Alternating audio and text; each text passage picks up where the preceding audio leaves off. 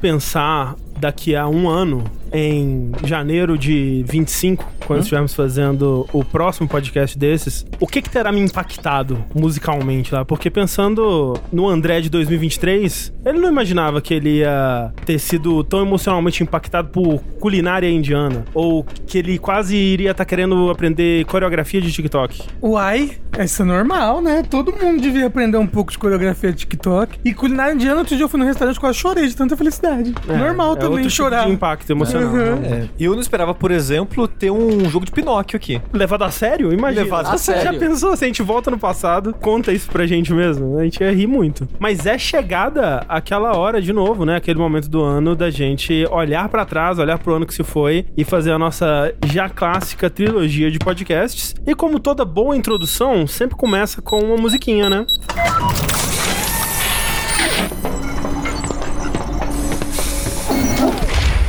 Eu sou o André Campos. Eu sou Eduardo Sushi. Eu sou Rafael Kina. Eu sou Fernando Tengu. E esse é o centésimo quinquagésimo segundo Dash Podcast no Jogabilidade.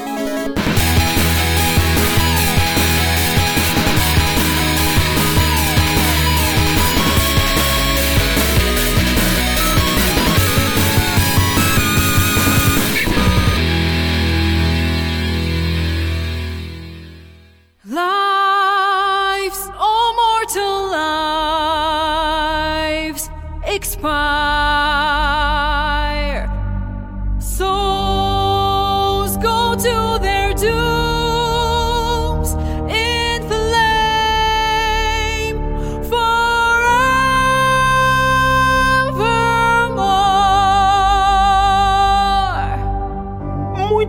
Estamos aqui reunidos pela primeira vez num Dash em 2024 para cumprir tradições. Nós somos um grupo, um site, um portal Uhum. um web local. Eu anseio pelo dia em que vão voltar a chamar sites de internet de portal. Homepages. Assinar o guestbook. Nossa, aí foi. Nós somos um guestbook de tradições, uhum. se não qualquer outra coisa. Afinal de contas, todo mundo velho aqui, né? E velho gosta Exato. de. Sim, gosta de tradição e nazismo. Aqui, então, a gente tem um pouco de diferença que a gente é. não gosta de nazismo, mas de tradições sim. E a nossa tradição aqui no Jogabilidade é fazer esses três podcasts no começo do ano, começando com esse podcast, que é o de trilhas. O segundo vai ser os podcasts de destaques, né? Onde a gente vai comentar várias categorias, o tema do ano, nossas apostas, aquela coisa toda. E aí, para fechar, o podcast de melhores jogos de 2023. Mas por enquanto, música. E a gente, como já é de praxe, fez uma seleção aqui de músicas de jogos lançados em 2023. 2023. Uhum. Idealmente músicas originais dos jogos, né? Mas a gente abre exceções para o caso Hotline Miami, como a gente costuma citar, que são músicas que são licenciadas, mas que a maioria das pessoas conheceram ela pelo jogo, né? Eu acho que a gente não vai ter nenhuma aqui, a gente quase teve, mas o Sushi mudou. E eu diria, André, que esse ano, pelo menos para mim, não sei para vocês, foi um dos mais difíceis de pegar só quatro músicas. Nossa, eu tive muita dificuldade. Tinha jogo que eu queria pegar todas as músicas de um ah, jogo não, é. assim. Tem jogos que escolher qual música do jogo pegar foi muito difícil para mim. Sim. Mas eu acho que já teve anos que eu já tive mais dificuldade. Eu acho que 2017, por exemplo, foi mais difícil para mim, assim. Foi um ano de Persona 5, Nier. Zelda. Eu, eu não sei se esse ano, para mim, foi um ano de altos muito altos no geral, mas eu acho que teve ótimas pacotes de trilha. Teve muito hum. jogo que o jogo é recheado de música boa. Jogos com trilhas incríveis, jogos onde o destaque para mim é a trilha. Jogos com trilhas que, sem dúvida, vão me impactar, vão ficar comigo para sempre, né? Tipo, esse ano rendeu o que para mim é a melhor performance musical envolvendo um jogo da história, né? Com a performance do Alan Wake no Game Awards. Então foi realmente complexo de montar a lista, mas a gente chegou aqui com quatro escolhas por pessoa e sem repetir jogo, né? Porque também seria muito fácil, como o Rafa falou, pegar todas as músicas de um mesmo jogo. É, coloca todo mundo Alan Wake 2 aí. É, dá pra fazer Exato. um podcast só disso, assim, tranquilo. Dá pra fazer um podcast só disso, tá. tranquilo. É. Será que alguém vai fazer? Vamos descobrir. A gente tá cobrindo aqui os jogos que a gente jogou, né? Como é. sempre, né? Exato. né? É muito importante, acho que sempre ressaltar nesse podcast de começo de ano, talvez exista, provavelmente existem jogos que entrariam na nossa lista se a gente tivesse é. tido tempo de jogar. Por exemplo, tem jogos que estão nas minhas escolhas de música que eu só joguei agora, nesse período de final de ano, ah. onde a gente uhum. tirou um tempo para jogar mais coisa. E né? como a gente meio que grava esses dashes meio que um por semana, sim, quando ser o melhor do ano, por exemplo, vai ter jogo que a gente jogou naquele é dash que a gente não jogou aqui. Talvez a gente é. fale, ah, nossa, nossa, se eu tivesse jogado antes, teria colocado essa É. música. Então, por exemplo, tem um jogo que eu. Assim, ele é muito maior que eu achei que ele seria, eu não terminei ainda, que é o Void Stranger. Uhum. Nossa, você não terminou Ah, ele ainda? Dizem que ele é gigante. Não, é tipo umas 40 horas, Caraca. aparentemente. Uhum. Mas eu estou no processo de terminar ele e eu já vi algumas músicas lá que parecem legais, assim, mas que não entraram aqui. E se eu tivesse jogado o jogo todo com o peso da história do jogo, que é Aham, muito aham. focado na história dele, talvez eu tivesse outros sentimentos com as músicas, ou conhecido outras músicas melhores ainda. Sabe quem tem esse jogo como a trilha favorita de 2023, Sushi? Quem? A Lena Rain. A trilha compositora. especificamente? É, Olha compositora de. Celeste, a trilha favorita dela. Nossa, Celeste Eu é fiquei- tipo é. pica, hein? Eu fiquei curioso. Eu tenho um momento do jogo que eu já passei que eu talvez cite nos momentos do ano em outro Dash. Aham. Que envolve música. Sim. Sim. Por sinal. Mas vamos lá então começar a ouvir musiquinhas e conversar sobre elas? E- Música. Eu queria tirar logo do caminho, André, um negócio. Hum. Todo mundo sabe, desde 2022, né? Desde antes de 2023 começar, que o jogo que eu mais estava ansioso, o jogo que eu tava surtando pra chegar, era Zeldinha, né? E ia ser uma boa primeira escolha porque foi o comecinho do ano, né? O ano já começou lá em cima. Exato. literalmente foi. É, mas ó, quero trazer aqui então primeiro pra gente uma música de Legend of Zelda Tears of the Kingdom. Foi difícil pra mim escolher entre as duas músicas que eu queria. A que ficou de reserva é a música que eu acho que provavelmente todo mundo escolheria. Mas é... estão errados. Agora que tendo jogado o jogo, tendo ouvido todas as músicas, eu acho que a música mais emblemática, interessante e importante foi a que você escolheu, Rafa. É justo, foi porque eu acabei escolhendo no final das contas, mas eu admito que a, a que eu não escolhi, que no caso é Colgata Battle, ela é muito boa. É muito boa. Ela tem as três fases da música. E na terceira é quando entra a música do Wind Waker, do Mogera, né? E aí, nossa, é tão hype assim, principalmente pro fã de Zelda. Você diria que essa Colgera Battle é a mais famosinha, então? Do jeito que vocês estão falando dela? É, É. é a que mais o fã nostálgico, assim, fica hypeado justamente porque é muito hype quando entra o tema do, é, Do Mulguera. Dragon Roost, né? Eu Aquela coisa toda. É, o, a música que eu acabei escolhendo, na verdade, foi a música, o tema principal do Legend of Zelda Tears of the Kingdom, a música que antes do jogo lançar, ela já me arrepiava até os cabelos do c... Porque ela é tão boa. Ela tem as coisas invertidas, ela tem os instrumentos não usuais que essa música utiliza. Eu não sei se são instrumentos orientais todos, eu não conheço os instrumentos. É, então, ela usa o arhu, né? Que é o, aquele violino chinês, né? O violino de duas cordas, que é muito interessante, né? Porque essa música, ela dá a cara do que vai ser Tears of the Kingdom, né? E a diferença dela quando você compara com a música tema do, do Breath of the Wild é muito interessante, porque as duas refletem muito bem o que vão ser os seus jogos, né? E a do Breath of the Wild é uma coisa mais melancólica, é uma coisa mais espaçada, assim, tipo, uma coisa mais exploração da natureza, Mais né? contemplativa, Contemplativa. Até mesmo né? a trilha dentro do jogo. Exato. No Breath of the Wild, a trilha é muito mais tímida, muito mais Sim, contemplativa. sim. No Tears of the Kingdom, a trilha, ela vem muito mais forte em vários momentos, que ele é um jogo mais de ação, mais de combate, enfrentamento, né? E eu não acho necessariamente que uma é pior do que a outra. Eu Não, acho que o que eles acho, fazem não. com a trilha do Breath of the Wild é muito interessante, é muito ousado. Tipo, inclusive, é destacar aqui, né, que esse caminho da trilha e a compositora principal nas duas trilhas é a Manaka Kataoka, que foi quem teve a ousadia de levar a Zelda pra esse caminho, que eu acho ousado, assim. Uma série que, não que não tenha tido músicas melancólicas ou silêncio antes, né, mas que pra um jogo tão grandioso, né? E muita gente levaria pro lado mais épico e tal. Que era, né? A trilha sonora era isso, né? Uma É. trilha sonora bem pro lado épico. Aventura, É. né? Aquela coisa. E levar isso mais pra ausência, pro vazio, pra melancolia. Eu acho que é uma das coisas que torna o jogo bastante único. Mas mesmo no Breath of the Wild, uma coisa que eles faziam, que eu já achava interessante, é isso de usar sons diferentes pra criaturas ou pessoas ou tribos diferentes, né? é, é, é, tipo, tem grupos de instrumentos musicais Exatamente. diferentes pra cada uma dessas criaturas. Exatamente, exatamente. E uma coisa que eles faziam, que era um elemento bem mais tímido no Breath of the Wild, era quando você encontrava os dragões, né? Que eles estavam voando lá, você podia chegar perto deles e tudo mais. É que quando você tava perto deles, começava a tocar esse som nesse instrumento chinês, desse violino chinês. Quando Hollywood, principalmente, quer falar que uma coisa é oriental, assim, sabe? É muito característico esse som. E aqui no Zelda é o som dos dragões, né? Tanto que no Tears of the Kingdom, quando você tá perto do dragão, que tá escalando focada no dragão, fica tocando essa música também no Arhu, com um quê, assim, meio de música tocada de trás pra frente, uma coisa do tempo, voltando e tal, que eu acho muito interessante. E eles usam esse tema no tema principal. E, assim, o tema do Zelda, eu acho que é um dos temas de jogo de Zelda mais memoráveis pra mim, desde o, sei lá, do... talvez do Ocarina, assim, tipo, aquele...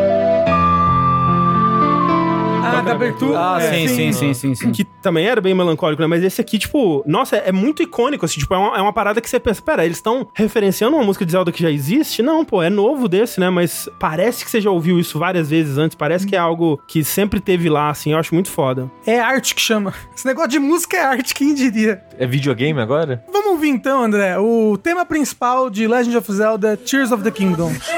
Let me show you. Let me show. Let me show you. Let me show you.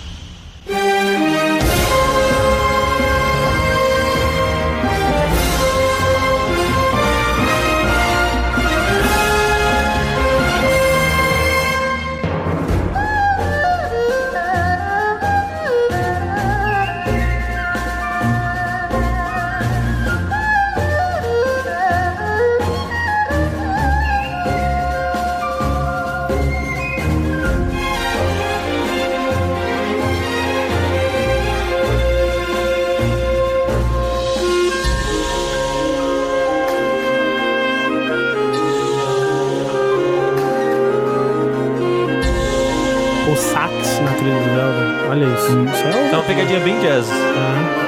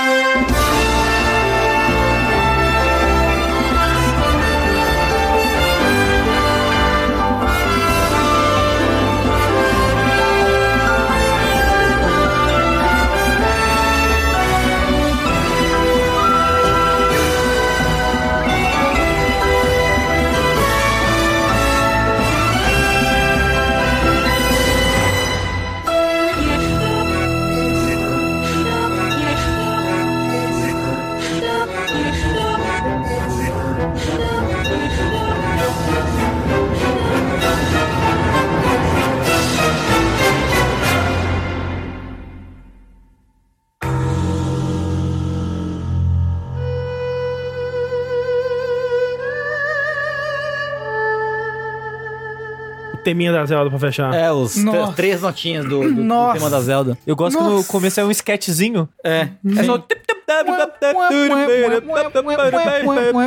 Chamaram o Sketchman do Zonai pra fazer. Nossa, mas eu tô em Tears of the Kingdom aqui. Em É, não, lágrimas. E eu acho foda, né? Porque o instrumento dos dragões, que é esse violino, ele é muito predominante, porque os dragões são muito importantes no Tears of the Exato. Kingdom, né? Tão no, tão no logo, né? e Tudo É, mais. e esse instrumento tocar o tema da Zelda também é muito significativo pra história, né? Exato. Então, é uma música muito bem pensada, né, no geral, assim. E saxofone na trilha de Zelda. Isso é um É. negócio doido, assim. Você não imagina um saxofone numa trilha, pelo menos tocado desse jeito, numa trilha épica, de aventura Sim, sim. e tal, assim. É como se falou bem jazzinho, assim. É, né? então eu brinquei com o sketch no começo, mas tem elementos assim que lembram meio que um jazz fusion nessa Uhum. música que eu acho curioso, porque é uma música que quem jogou o jogo todo aí possa dizer, talvez essa música esteja englobando vários elementos do jogo, porque parece que essa música ela é vários trechos Sim, de sim. coisas diferentes. Esse sketchzinho, por exemplo, você falou, é a música, vamos dizer, do Zonai, né, e tal. Então tem Isso. vários desses elementos, sim. É uma música curta, menos de 3 minutos, minutos, mas ela transiciona umas cinco vezes, assim. Isso, no final, assim, você vê ela fica sinistra. Ela acho que parece o tema do Ganondorf, sabe? É, Tipo, me lembra coisa do o som do jogo anterior, da calamidade, né? Sim, Isso, sim. exato. É legal que ela traz é que ela realmente parece mais sinistra e pesada em vários momentos, que é como é o Tears of the Kingdom em relação a Breath of the Wild, né? Sim. Eu recomendo, pra quem tem facilidade com inglês, o podcast do Kirk Hamilton, que é o Strong Songs, que ele fez um episódio sobre a trilha de Tears of the Kingdom, e ele passa por várias músicas. Uma coisa que eu achei interessante que ele fala sobre essa é que, primeiro que ele menciona um easter egg muito absurdo, que esse tema principal, que é o... Se você acelera ele, mas pega essas mesmas notas, é o jingle de coletar item, que tá desde o Breath of the Wild, que é... Quando você pega e compara, assim, esse som tava lá desde o Breath of the Wild. E a outra coisa que ele fala, que é uma. Acho que é mais uma viagem dele, mas eu achei simpático, é que pra ele, esse tema parece alguém pegando impulso pra saltar e permanece no ar. Tananã. Não. Tipo, a pessoa abaixou, pulou e continuou. Pessoas entendidas de música viajam nessas coisas. Será que legal. cria esse sentimento sem ver o jogo? Não sei, provavelmente não, né? Porque uma coisa conecta a outra, né? É, Mas sim, sim. Mas achei simpático. é sim. um bom tema. Eu fico legitimamente emocionado com essa música, é foda. Não consigo, gente, não consigo.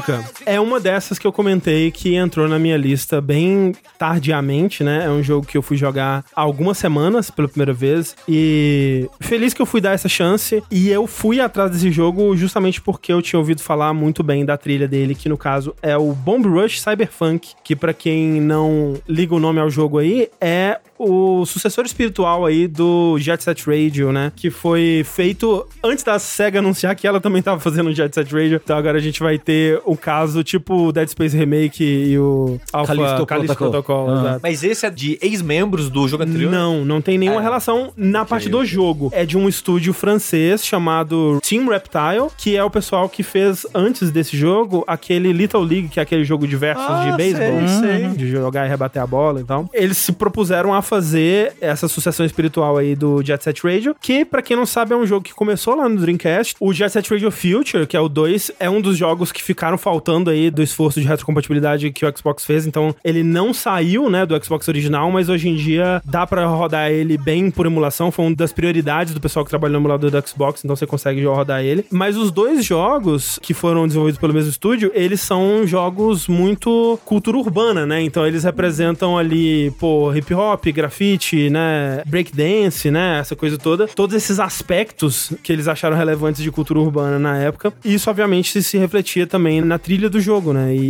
que era um dos aspectos mais marcantes dele. E a trilha dos dois, na época, foi composta por um tal de Hideki Naganuma, que é um cara que começou trabalhando na SEGA. No final dos anos 90, ele trabalhou em jogos como Super Monkey Ball, ele chegou a trabalhar em Yakuza, Sonic Rush e tal. Depois, como freelancer, ele trabalhou na série Beatmania, trabalhou nos personagens de dança, fez uns remix lá e tal. Mas a grande obra que associam a ele é justamente a biologia Jet Set Radio. Eu fico curioso, inclusive, se vão chamar ele de novo pro que a SEGA tá fazendo Ah, agora. eu espero que Tomara, sim. né? Até porque Tomara. ela tá muito na vibe de ressuscitar essas franquias e uma das coisas que é falada até hoje do Jet Set Radio é a trilha sonora. O Total. pessoal ama a trilha sonora. Sim, inclusive quando anunciaram esse jogo, uma das primeiras coisas que falaram é que teria o Hideki Naganuma participando da trilha, né? O Bomb Rush Cyberpunk. E o que eu lembro de ver de comentários na época é o pessoal tipo, caralho, mais de 20 anos depois teremos novas jams de Jet Set Radio vindo do, do Naganuma, né? O que, que será que ele vai nos presentear 20 anos depois? Como é que as influências dele mudaram, o estilo dele mudou? O que, que será que ele vai fazer, né? Então tava todo mundo muito empolgado, assim. Foi tipo quando pô, o Yuzo Koshiro vai trabalhar na trilha do Street of Rage 4, sabe? Akira Yamaoka no The Medium.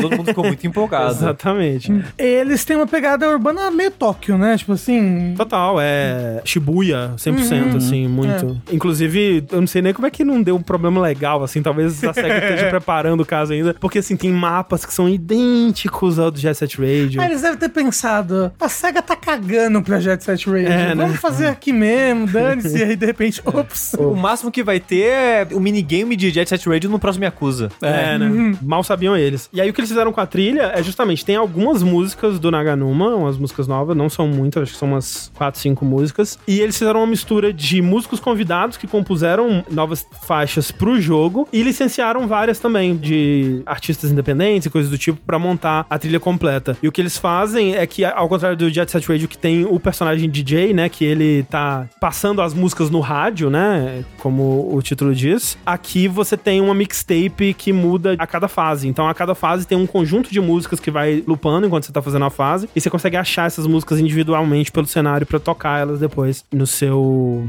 celular dos anos 2000. assim. Você acha um MD? É, praticamente um MD.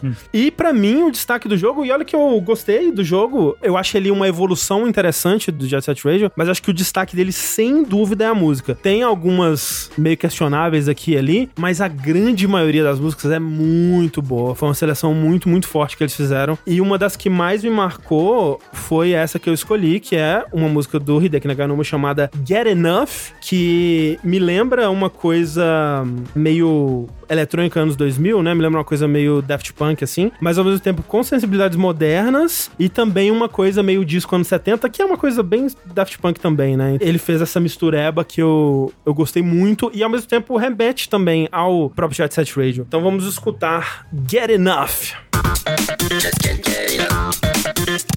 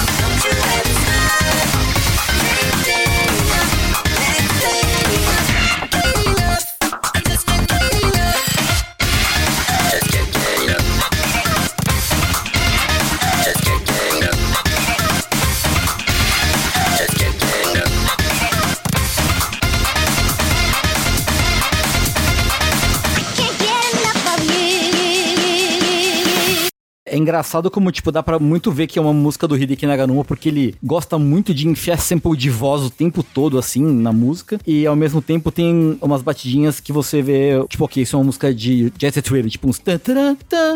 É muito característico, né? É, é, Tem- é. É até difícil apontar, assim, mas isso aqui faz parte daquilo ali, sabe? Isso, isso, isso, isso, isso. Como eu não joguei os jogos do Jet Set Radio, eu não consigo fazer essas conexões, mas é muito Daft Punk mesmo. Né? É, bastante. Exato, e é É. muito legal. Não, assim, é excelente muito. a música. Você diria, André, que você nun- nun- nunca tem o suficiente dessa Nunca tem o música? suficiente dela. é. Nossa, ela gruda na cabeça uma É, não, gruda, Nossa. gruda. Quem- É muito bom. É, é é cantada pelo Alexander Hamilton, né, essa música. Ó, eu confesso que deu vontade de jogar o jogo agora, depois dessa música. É, não. eu é recomendo, tipo, ele é bem retrô, assim, sabe? Mas é bem divertido, é bem divertido. Eu joguei Jet Set Radio quando eu tinha um Dreamcast, né? Lá pros anos 2000. E eu não entendi nada. Então, tipo, eu nunca passava do primeiro desafio, da primeira fase, sei lá. O primeiro, ele tem uma estrutura meio esquisita, assim, né? Sim. E umas fases de correr atrás do outro, de combate, assim, que é meio... E até a mecânica dele não é tão redondinha assim. Acho que eles se encontram mesmo no Future. O Future assim. é bem melhor. E a estrutura desse Bomb Rush é bem mais parecida É. com o do Future.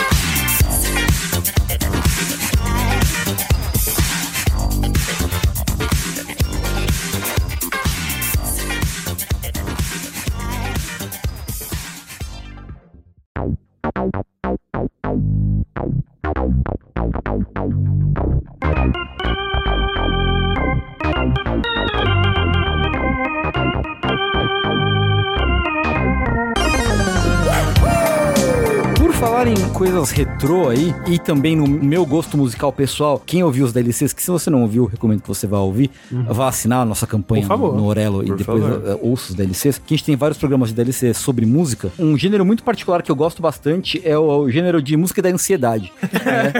Nossa, faz total sentido agora. É que, que você escuta e tipo, "Ah", sabe? Você fica frito. Eu acho que poucos jogos, assim, de 2023 passa esse clima frito, tipo, eu preciso esganar alguma coisa agora, do que Pizza Tower. Sim, é bem essa vibe. Parece que todos os elementos do jogo, desde o protagonista, é pepino alguma coisa. É muito bom. Pepino Mas é incrível, né? O nome dele é Pepino. E você tem o cara e os ingredientes e todo mundo com os olhos esbugalhado assim e tal, né? Correndo muito, obviamente, né? Um jogo que é, É um- de você correr e pular e bater e, enfim, todo mundo com cara de maníaco. Você vai achar que eu tô inventando, mas é pepino e espaguete. Caralho, incrível. Eu ia chutar pepino pepperoni, mas não, não ia ser tão assim. Ele é um Wario Land-like, né? Um Sim, Wario É, Land 4. é, especificamente para o Land 4 lá. Quatro. Sim. E, e uma coisa que acontecia no final do Wario Land 4 é que quando você pegava o tesouro, não sei o que, você tinha que. Tinha um tempo e você tinha que correr pro começo da fase de novo. Exatamente. E ele pega esse conceito e exagera, né? Tipo, Exatamente. É, porque Exagera né, na loucura e na ansiedade. O, o, né, o, como ela falou, o Pizza Tower, ele tem essa estrutura Wario Land 4, que é você entra numa fase, vai até o fim dela,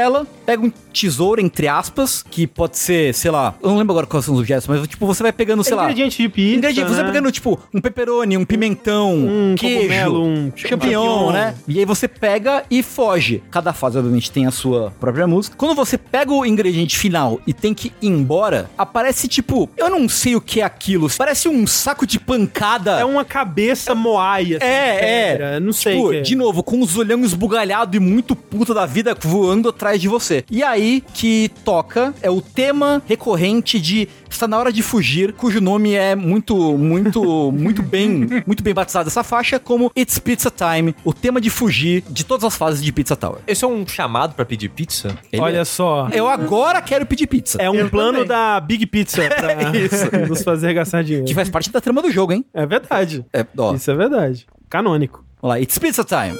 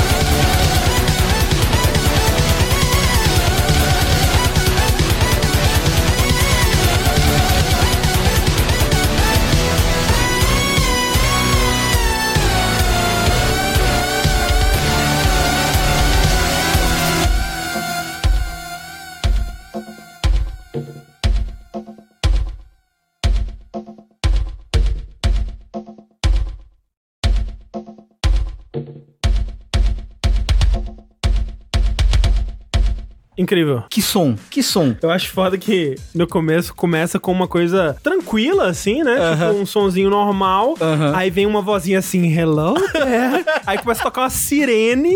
e aí vem essa melodia maluca. Tipo, é a ansiedade chegando. Você tá de boa. Aí chega essa ansiedade, assim. E aí começa a pedir. E ela fala, hello there! E, e aí começa essa loucura, cara. A música é muito maluca. E e eu gosto que é uma música pra essa situação de fuga, que eu imagino É. que não é um período, uma parte muito É longa. curto, é É, você curto. nunca é. ouve essa música inteira. É. Então, eu achei que aquele comecinho, aquele... tu, tu, tu, que é meio que o tema que a música se repete. Aham, aham, eu achei que ia ser aquilo e, e era isso. Porque eu pensei, ah, é um trecho curto, não precisa... A música não precisa ser muito longa e tal. E esse trechinho, ele cresce, cresce, cresce, cresce. Eu pensei, acho que vai entrar num loop aqui e daqui a pouco a música acaba. Aí para, aí começa, sei lá, sino, tocando no ritmo da música. Sim. Aí sai o sino, aí vem guitarra e ele começa a brincar com esse, com esse ritmo, né, da, da música. E eventualmente volta pra, pra parte original. Sim. E, tipo, a música, ela é muito mais elaborada do que precisava ser, eu Sim, acho, total. função dela. Sim, sim. Total. E a parte em que chega o relógio, né? Que ele para e fica. Tac, É que, tac, tipo, É não, que- não tava ansioso o suficiente, né? É. Exato. E aí ela Segura esse relógio Nossa, agora. Essa parte é muito boa. Cresce, cresce, cresce, cresce, cresce. Aí, tipo, pá, pá, pá. E aí, tipo, ela sobe, aí ela abaixa pra te induzir a uma falsa sensação de segurança, assim. Aí ela sobe, aí ela baixa, aí ela sobe, e aí vem a parte do relógio e foda-se. Que som, que som. Não é, e o finalzinho é tipo você pensando pode ser pior do que antes. É, é, é. Sim. O jogo, ele tem dois compositores principais, né? O Pizza e o Tower. O Pizza e o Tower. Não, mas um dos compositores, que inclusive é o que fez essa música, ele, eu, eu uso o pseudônimo de Mr. Salsman. É, como deveria ser, né?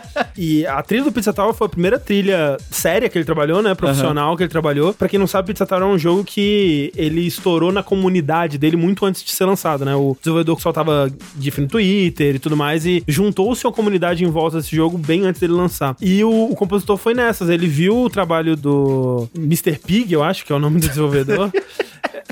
E ele mandou, falou: Olha, eu compus isso aqui, o que você acha, né? Gostaria de trabalhar no seu jogo. E já era essa música, tipo, não como ela é atualmente, né? Mas já era Essa a- batida. as ideias iniciais. E o cara falou: Cara, perfeito, é, é o que eu preciso pro jogo. Mas agora, eu preciso muito saber quem deu o nome das músicas. Porque tem uma que você não, calma, botou. eu vou, vou falar disso. Ok, porque é muito boa. É, essa música que o Rafa tá falando, porque assim, essa música é a música da fuga, né? E ela tem essa melodia que ela tá. Ela é uma melodia desesperada, né? Uma melodia que ela tá quase escapando de você o tempo todo. Tem uma hora que, inclusive, ela. A sensação Distorcida, é né? distorce, assim, e meio que escapa, como se fosse uma coisa que você estivesse tentando, dando o seu máximo pra se manter ali e tal. Só que aí o que acontece? Tem esse momento, né? Que você chega no final da fase e você corre de volta até o começo. E aí tem um tempo, né, pra você fazer isso. A fase começa um contador lá, você tá literalmente correndo contra o relógio, pegando relógio pra manter o seu tempo e tudo mais. Se você é o fodão e fala, isso aqui não é nada pra mim, você pode entrar num portal de pizza, que sempre tem próximo do início da fase, e se você entra no portal de pizza, você volta de novo pro final da fase, o tempo se mantém e você tem que terminar ela de novo. Tem que dar duas voltas. Duas né? voltas. É Nossa. o que eles chamam de lap 2, né? Que é pra você completar a fase 100%, você tem que fazer várias dessas coisas assim. E aí, pro lap 2, o tema muda, que é uma música que se chama The Death That I Deserve All.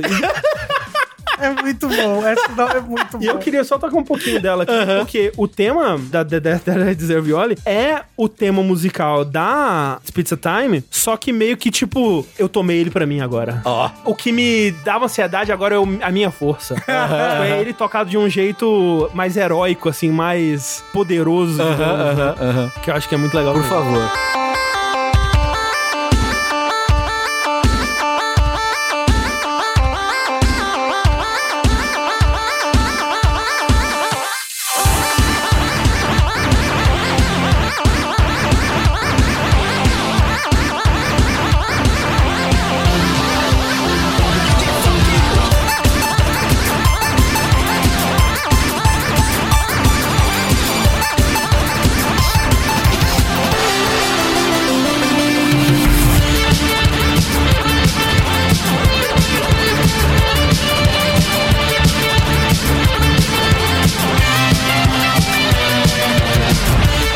Sendo tocado na guitarra. É, não, não, é, sim, foda, sim. agora eu sou foda. Aham, muito Então, bom, muito E, bom. e a vozinha fala Let's fucking go em vez de É. Hello there. É verdade. A trilha do Pizza Tower, ela é surpreendentemente complexa, assim, pro que é o jogo, assim, né? Tem altos leitmotifs, né? Sim, Esses sim. temas vão se repetindo de formas diferentes pela trilha. É uma puta trilha legal. Com certeza. É uma trilha legal de puta.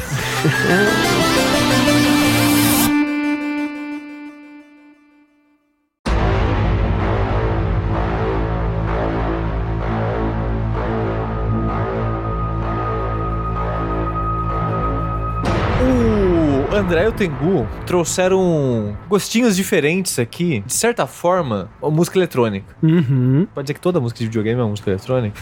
Toda Ma- música hoje em dia, então, no né? gênero musical. Sim. Então eu queria aproveitar o ensejo e falar de um dos jogos que eu vou falar aqui hoje, que é o Armored Core 6. Hum. Que é uma trilha que eu acho que, assim como o jogo, eu acho que parece que não falaram o suficiente. O jogo eu sinto que ele lançou, as pessoas falaram por uma, duas semanas e foi embora. Uhum. Curioso. É, não vi mais ninguém falando. Fora da bolha do jogo especificamente. Sim. E a trilha, até dentro da bolha de jogos da From Software ou de Armored Core, a trilha, eu sinto que ela foi falada, mas não tanto assim. E trilha de Armored Core, normalmente, são sempre muito boas. É porque ninguém passou do helicóptero ali do começo do jogo, né? Ninguém É. ouviu as outras trilhas. Mas, Steve, você viu conversa sobre essa trilha? Porque o que eu vi dela dentro da comunidade foram pessoas que não gostaram tanto dessa direção que o jogo tomou, porque ela é diferente, né, Então. das trilhas anteriores. A trilha do Armored Core, ela teve transições de estilo basicamente em transições de console. Uhum. A trilha do Armored Core 1 e as suas duas expansões é muito música eletrônica europeia da época, ali, anos Sim. 90 e tal. Muito. O Armored Core 2, 3 e as suas expansões ali na geração do PS2 é uma outra pegada. Aham. Já tem um tom diferente. O Armored Core 4 e o 5, que são de PS3, é um outro tom também. Dos outros que eu citei até agora. E esse, eu não sei se a lógica deles é essa, tipo, ah, a gente meio que desse salto de geração, vamos dar uma repaginada nos jogos. Uhum. Porque o jogo, de certa forma, também sofre uma, uma repaginada nesses pulos de geração. Que é engraçado que, apesar disso, quase tudo é o mesmo compositor, né? É, ele trabalha desde o Master of Arena, que é a segunda expansão do 1, mas lá ele era meio que participou. Sei.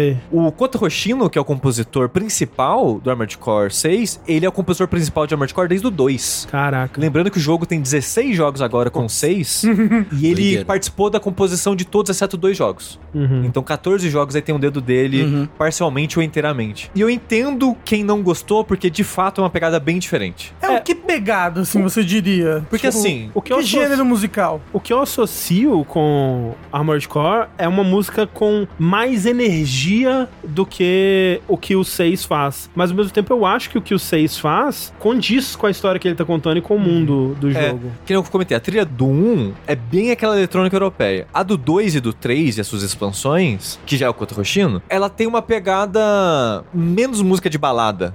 e Sei. ele começa a colocar muito vocal. O Kota Hoshino, pra quem assistiu jogando o- a maratona dos jogos da From Software, ele virou um compositor principal da From Sim por um período ali no PS2. Então, ai, qual que era o nome dos jogos mesmo? É Forever Kingdom e Evergrace Uhum. Que são os dois jogos da mesma série. É trilha dele. É uma loucura. Quem viu jogando esse jogo, a trilha desses dois jogos é uma loucura. Mas de um jeito legal ou... Eu aprecio o quão entendi. experimental a trilha é. Uhum. E uma das características dessa trilha desses jogos que eu falei agora é o vocal. E eu acho que essa é a marca dele. É um vocal que é muito comum em geral em videogame assim, tipo aquele meio que idioma inventado. Uhum. Tipo, Aham. o Yokotaro no, Sim. no Nier Automata Uhum. tem aquele né, idioma que é uma mistura de vários idiomas Sim, e sim, por aí sim, vai. sim, sim. Não que eles façam isso sempre, É o Singlish. mas ele sempre tem uma- alguém cantando algo que não faz muito sentido ou palavras em idiomas conhecidos, de, mas de uma forma que foge um pouquinho Sei. de uma maneira normal de dizer. Uhum. Meio arrastada, prolongada, oscilando e tal. E ele mantém isso no Armored Core 2, tem muito disso, 3 tem muito disso. Então é meio que uma parada meio eletrônica com um pouco de vocal. O 4 e o 5 vira um pouco mais metalzinho,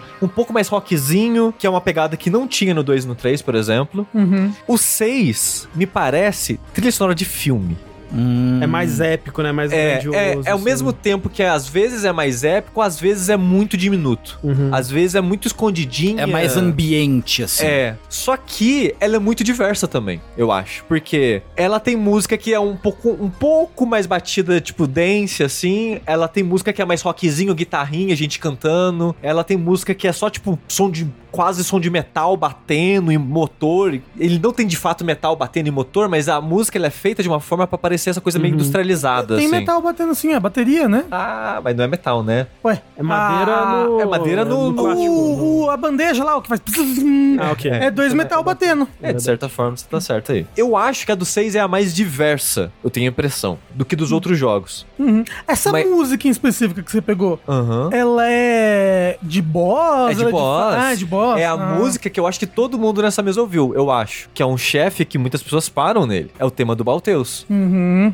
Ok. Que É, o primeiro chefe, chefe É o de verdade. assim, né? chefe de É o- verdade. milhões de é, mísseis. é o final do ato 1, né, do É, jogo. é, é, é, é o último chefe do ato 1, é meio que a muralha do jogo, e é uma música que você vai ouvir muito, mas você não vai prestar atenção nela direito, por alguns motivos. O chefe é muito caótico, então você tá tentando prestar atenção nele, você não vai prestar atenção na música. E uma crítica que eu tenho à música do jogo no jogo, e é uma crítica que eu tenho em muitos... Os jogos da From, os últimos, assim, eu acho que eles têm feito isso em quase todos, que é algo que eu acho um pouco triste, que a música é muito baixa. Hum, Você não consegue ouvir a música. Se você tá jogando na TV, você não vai ouvir a música. Hum. Se você tá ouvindo de fone, você talvez vai ouvir um pouquinho, mas eu acho que a mixagem, a trilha tá muito baixa. E eu sinto que a From faz isso lá desde Dark Souls 2, assim. Se comparar a trilha do Dark Souls 1 e Dark Souls 2, do 1 parece que tá explodindo de- Uhum. em comparação, assim. E eu sinto que eles estão seguindo essa mixagem da música um pouco mais baixa em relação aos sons do jogo e tudo mais, desde então, assim. Então eu, eu só fui ouvir de verdade a trilha desse jogo quando, quando eu sentei pra ouvir, porque no jogo ela tava meio que ambiente preenchendo ali. Não, e tem muito tiro, robô, É, pu, pu, pu, É um jogo caótico, né? Então, se a música ela não tá se pondo na sua cara, você não vai prestar tanta atenção nela, Uhum. assim. Mas eu gosto muito, por exemplo, o primeiro trailer do jogo, eu acho que já tem umas características que eu gosto muito na trilha dele, que é esse som de metal. Eu falei que a trilha é bem diversa, mas acho que um tema que se repete, e eu gosto da maneira que o Kota Hoshino usa na trilha, é essa parada que dá, dá esse tom meio industrializado, meio de indústria, de fábrica, que eu não sei explicar direito como que ele vai fazer isso, mas parece que tem um som de metal na música, parece que é um som metálico, parece que, Metal! parece que tem som de hélice, aquela parada vum, vum, vum, aquele efeito que Uhum. parece dar som de hélice, ou de turbina. Então tem muito essa parada de aeronave, de nave, de caça, o que seja, Uhum. na trilha, que eu gosto do efeito que esse som faz. Tem alguém cantando na frente do ventilador, assim. Exatamente, é isso que tem. Eu queria colocar algumas músicas aqui, porque tem umas músicas que eu fico, caralho, essa música é muito anime, tipo a Hum. Steel Haze, que é a tema do Rusty, que ela tem um, um vocal tão música de anime no final, assim, que é maravilhoso. Mas eu acho que a melhor música que representa a trilha sonora como um todo, que talvez seja ainda a melhor música da trilha, é a Contact With You, o tema do Balteus.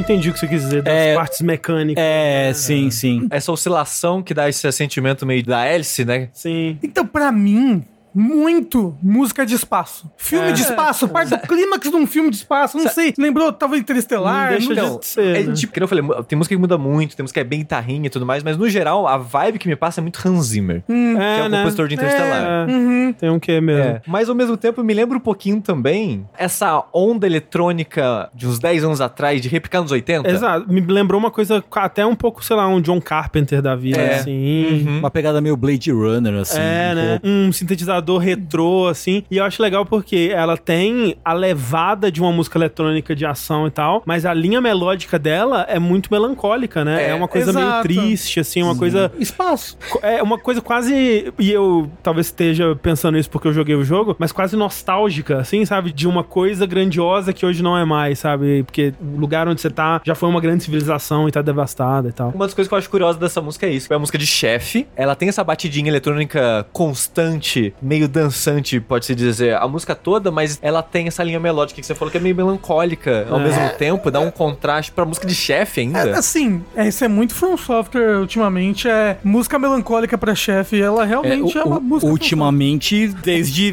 Demon Souls, pelo menos, é, né? Exato. É, é que eu não joguei antes de Demon Souls, né? Eu não posso afirmar. É o famoso triste, mas de pau na mão, como é que é? É, não, tô ligado, tô ligado, tô ligado. Sim, sim. Triste Mas com tesão. o Tengu falou que ele gosta de músicas que dão ansiedade. Eu acho que as músicas que eu escolhi acidentalmente esse ano, não de ansiedade, mas são músicas que você pode ou dançar ou dormir ouvindo.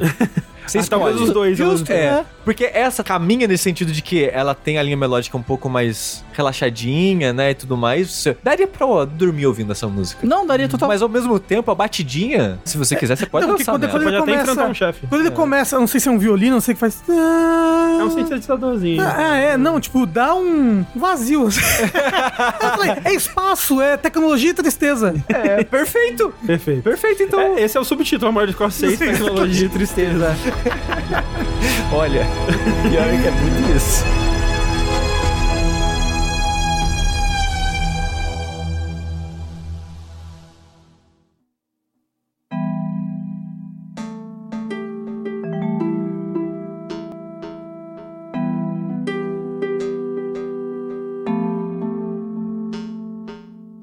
Eu vou aproveitar então que o sushi trouxe uma coisa mais techno, Hum. né? Batidinha, pararã. E eu vou trazer uma música de um jogo que eu achei que ia gostar dele esse ano. Antes dele sair, assim, das coisas que eu tava vendo. Ele é um jogo que ele tava em Early Access. E quando ele lançou, quem diria, eu realmente gostei muito do jogo. É um jogo muito bom. E é um jogo... Rafa, você conhece muito bem o seu próprio gosto. Eu conheço, eu conheço, ó. Ah, Bacon. É um jogo que ele é muito retrô.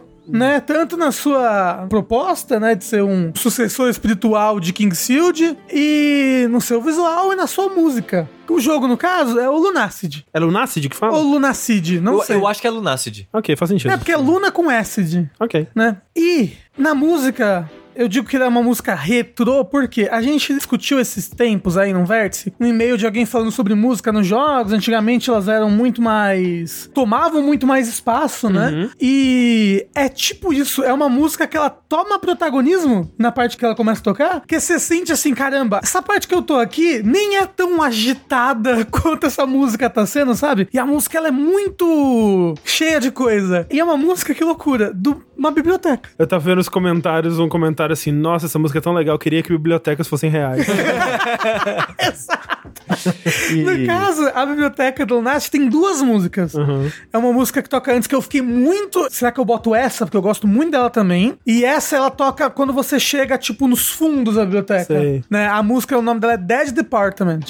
Que eu não sei se é o nome do lugar. E uma coisa que eu acho curiosa, você sabe quem compôs essa música, Rafa? Eu sei que tem vários compositores, né, no É, e- jogo. Isso que eu ia comentar. O jogo, quando ele lançou no Early Access, que era, sei lá, o primeiro um terço do jogo, quase metade do jogo, era só o próprio criador do jogo, o Kira. Uhum. Depois, recebeu vários convidados. Então tem... Assim, a trilha, ela é muito diversa. Que, de novo, o Rafa falou do jogo retrô. A impressão que me dá é que compor as músicas e depois pensar, ah, onde que encaixa essa aqui? Ah, sei lá, na biblioteca, foda-se. Porque a maioria das músicas, eu não diria que encaixa 100% com o lugar, mas a maioria das músicas são muito boas. Assim, tem um lugar de terror, eu sinto que são músicas que encaixam bem, assim. Esse não encaixe, às vezes, gera um sentimento legal, né? É. Costuma gerar. É, só pra tirar essa dúvida, quem compôs essa música em específico é um tal de Jaren Christ, ou Christ, Jaron Christ, talvez, que foi o cara que compôs, não sei se vocês vão lembrar desse jogo, Lost in Vivo, que era um jogo que seu Ah, cachorro cai no esgoto, você vai no sim. esgoto procurar ele. um jogo de terror de uns 4 anos É, atrás. uns 4, 5 anos atrás. É. né? Outra música que eu tava muito em dúvida de colocar é uma música que é mais pro final do jogo, que é I'm Afraid to Be Alone, muito boa. E outra que é Not Just Nor Fair. Alguma coisa assim, né? Nem justo, nem justo. Que é isso que eu falei, tipo, você tá num lugar, você tá tipo num labirinto. Essa do Just Nor Fair é um labirinto de pedra. A música é mu- muito pauleira, por assim dizer, pra aquela situação. Apesar de ser uma situação com muito monstro forte e tudo mais, Mas você acha que funciona? eu acho que super funciona. É, eu gosto quando Porque- tem essa justa posição, assim, estranha. É, eu acho que é, uma coisa enriquece a outra, sabe? E sei lá, gosto demais desse jogo e eu quero muito trazer então aqui o Dead Department do Lunacid. Eu ia dizer pra prestarem atenção no baixo dessa música, mas é impossível não prestar, eu acho. Então... Aham.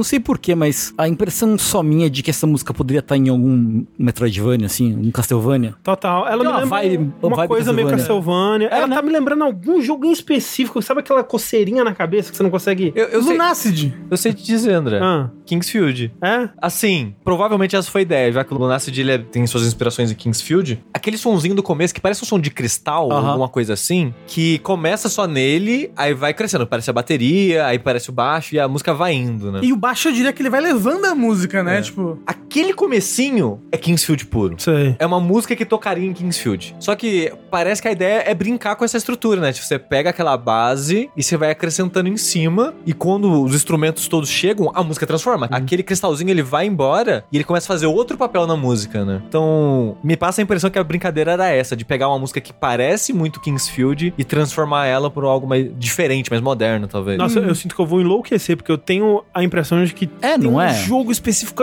que eu tô... Não, não é o, associar. aquele lá que você gosta do assassinato com as pessoas com cabeça de bicho? Não, Lembra um pouquinho. Mas é muito boa, tipo, realmente esse baixo é muito foda. É bem foda. Eu queria que bibliotecas existissem de verdade. de fato. Esse é o sentimento. Ai, ai.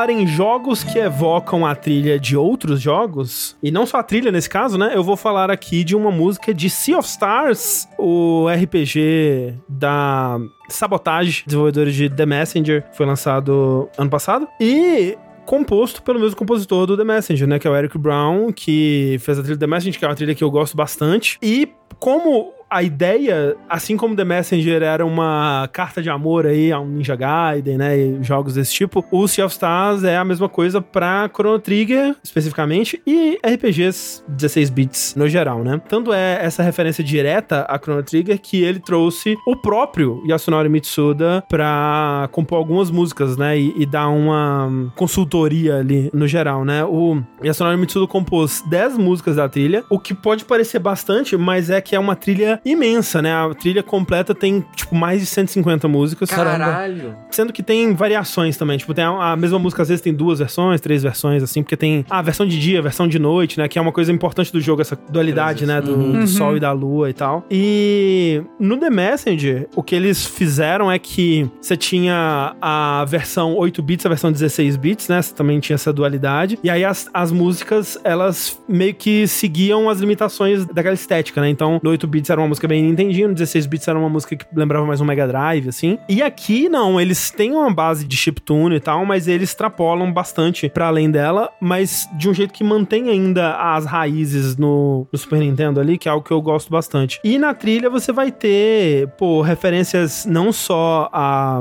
Chrono Trigger, assim, é muito diretamente Chrono Trigger, mas também a outros RPGs da Square, a o próprio The Messenger, né? Você vai ter remixes de músicas diretamente do The Messenger mesmo. Eles se passam no mesmo mundo, né? A história Exato, dos dois jogos. é. Essa música que eu escolhi chama Encounter Elite, que é a música do chefe básico, assim, né? Você vai ter músicas específicas pra chefes específicos, mas o inimigo grande básico, assim, que o primeiro que você vai encontrar é aquela lesma na caverna e tal, é a primeira vez que essa música toca, é uma das minhas músicas de chefe favorita em anos, assim, de RPG, assim. Eu gosto demais dessa música. Tanto essa música quanto a, a de combate é, normal. A trilha do jogo, no geral, é um dos pontos mais altos dele pra mim. Você jogou o quanto dele? Eu tô com umas 15 horas. Você chegou numa área que era do primeiro, jo do, do primeiro jogo? Cheguei Do The Messenger? já. O já. remix é muito É bom. muito bom. É, É muito, muito bom. bom. E a trilha tá sendo um, um destaque, tipo, ah, tem uma parte de deserto, aí a trilha é mais faroeste, assim. Então, tipo, me lembra um pouco Wild Arms e tal. É bastante variada, as composições muito boas no geral. Os temas de batalha, pra mim, são destaques absolutos, assim. Eu fico sempre impressionado com temas de combate que não enjoam depois de você ouvir ele por 70 milhões de horas. E olha que esse jogo tem muito combate. Os combates, eles duram. né? Então você vai ouvir essa música em loop bilhões de vezes. Eu ainda fico empolgado pra escutar. E essa do chefe, em especial, sempre que chega um chefe novo, a minha primeira reação é: ih, vou ouvir aquela música de novo. Foda. Então eu trouxe ela aqui. E assim, só queria, né, antes da gente dar play, pedir pra vocês repararem que, pô, tem a introdução da música e tudo mais. Aí ele vai pra uma coisa que é meio que uns sininhos, assim, que é absolutamente Chrono Trigger. E aí depois ele vai pra um momento que ele vai pra um- uma simulação de um instrumento, né, que me lembra uma coisa meio que uma cítara, assim. Porque o jogo, ele, tem uma temática meio mediterrânea, assim, uma coisa puxada pra esse lado. Eu achei legal essa inclusão que já vai mais puxado pro The Messenger, eu sinto, sabe? Então ele mistura as influências de Chrono Trigger com o estilo próprio do Eric Brown, assim, e resulta numa, nossa, uma música de chefe que eu amo.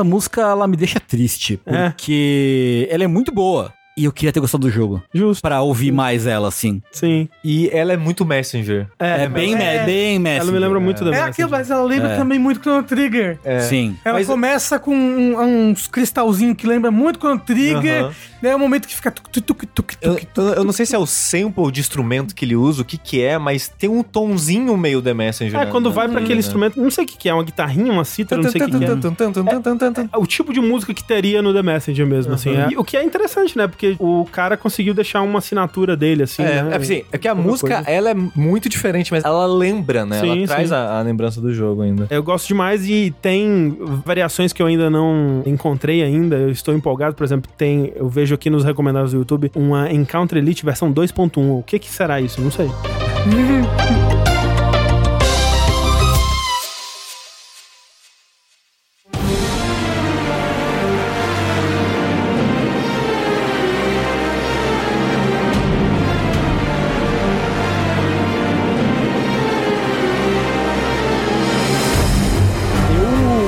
tive a, a felicidade desse ano de 2023 de ver o- o- uma obra assinada pelo meu tio Masayoshi Soken, né, vulgo, compositor principal de Final Fantasy XIV, agora com uma trilha de um jogo que as pessoas vão jogar, que muita, muito mais gente vai jogar, no caso, Final Fantasy XVI. Saindo da imitação de Square e indo pra Square. Pois de é, fato, né? pois é. Indo da Square que dá dinheiro pra Square que não dá dinheiro.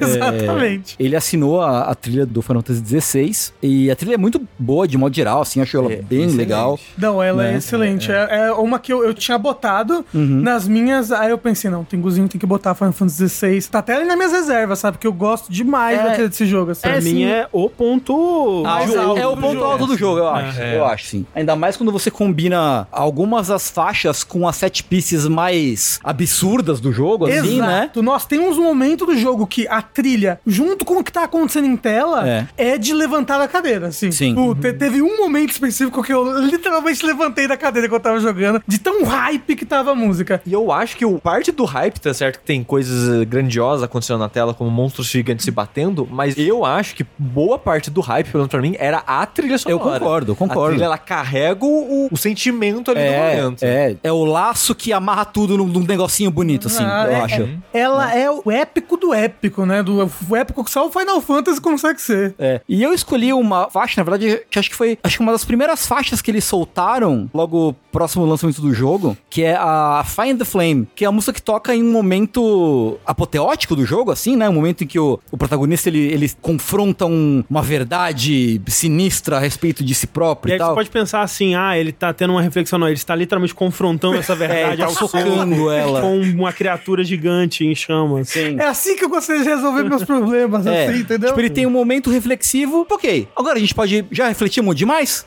Vamos sair no soco agora.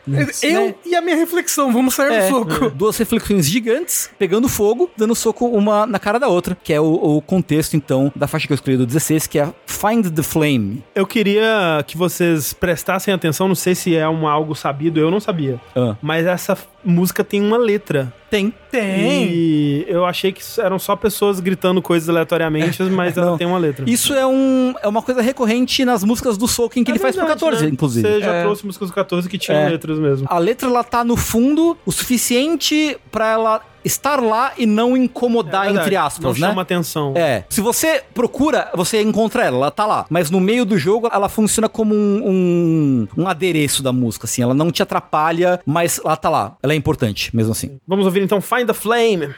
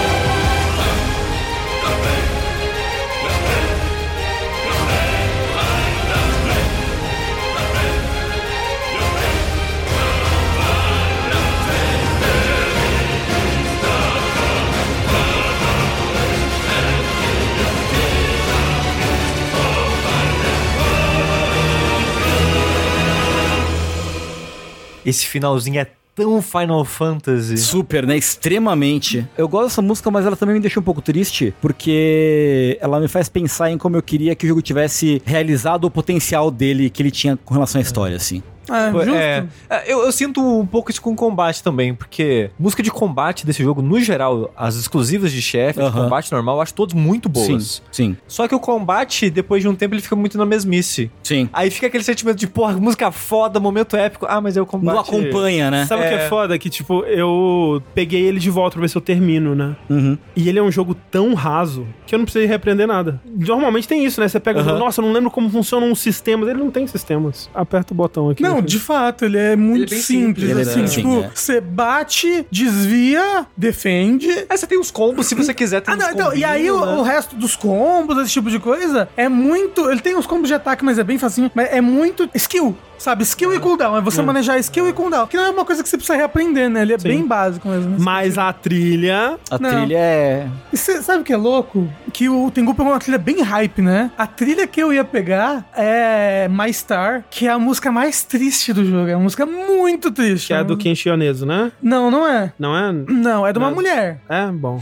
É, tem, tem, uma eu sei música que tem uma dele- que, que saiu antes do jogo até. Isso. Que é, o tema principal, né? Isso, que é o tema do fim do jogo, inclusive. Ah, é, tá. ela, ela toca depois dessa que eu, Entendi. que eu escolheria, o My Star. A My Star é uma música ultra triste, melancólica. Ela ficou muito comigo, porque o que fez desse jogo ficar muito comigo foi o final dele, Ah, não, sabe? o final, eu acho que assim, caralho, né? Vamos adiantar o assunto, talvez, o Dash, talvez. Mas acho que os momentos, momentos mais fortes do jogo são o começo e o final, justamente. Exato, é. Não, É, não, o começo dele, as duas primeiras horas, que foi o demo, quando eu joguei na época, eu fiquei, caralho, É, não, é, é, é, sim.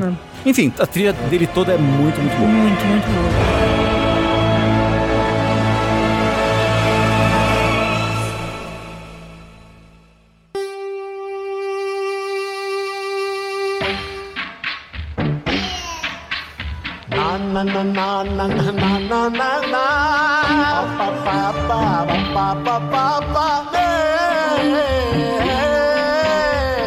Falando em RPGzinho, lutinha, eu vou falar de uma música que não tá na minha lista, mas eu queria citar ela pelo menos, quem sabe mostrar 5 segundos dela, Ah, que é a Monster Massacre, Massacre, Massacre, do Demon Lord Reincarnation, que é um dungeon crawlerzinho aí que eu tô fazendo live jogando ele. É o tema de batalha das lutas normais dele, que é simplesmente uma música maravilhosa inspirada em Shin Megami Tensei. se era boa assim, tinha que ter colocado na na sua lista. É que ela é repetitiva e. O loop é curto. É, tinha outras que eu tenho sentimentos. Mas é só pra ver o, refrãozinho, pra vocês verem como é que é gostoso a Monster Massacre.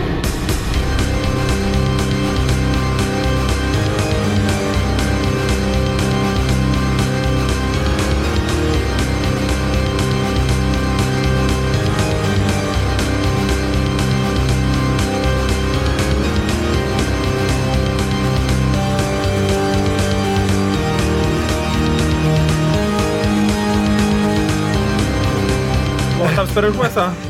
A, música é isso. Não, pô, mas Fala, Isso caramba! é bom? é cuspir descarrado o tema de batalha de Shin Megami Tensei, assim. É, é muito Shin Igualzinho. Megami Tensei. Peraí, tá. É, é, bo- agora, quando é pra começar, é, pô, é, boa é. É, não sei, a música ela, ela move, acontece coisas.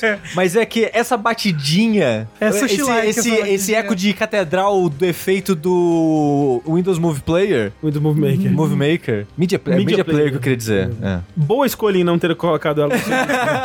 É que assim, a trilha no geral do Demon Lord Reincarnation eu acho toda muito boa. Mas, agora falando de sentimentos, que eu falei que tem música que eu tenho sentimentos, eu queria trazer uma música aqui do Vemba, que eu sei que o André também. Opa. é, se eu não tivesse colocado, ele ia colocar uma. Sim. Era uma que esse dash não ia passar sem ter. Não é. Ah, até porque a gente sempre bota umas músicas de reserva, né? Ah, sim. Não sei porquê, mas só porque a gente gosta muito. É que É porque quando eu pus, vocês não tinham colocado ainda. Eu pensei, Então, se alguém.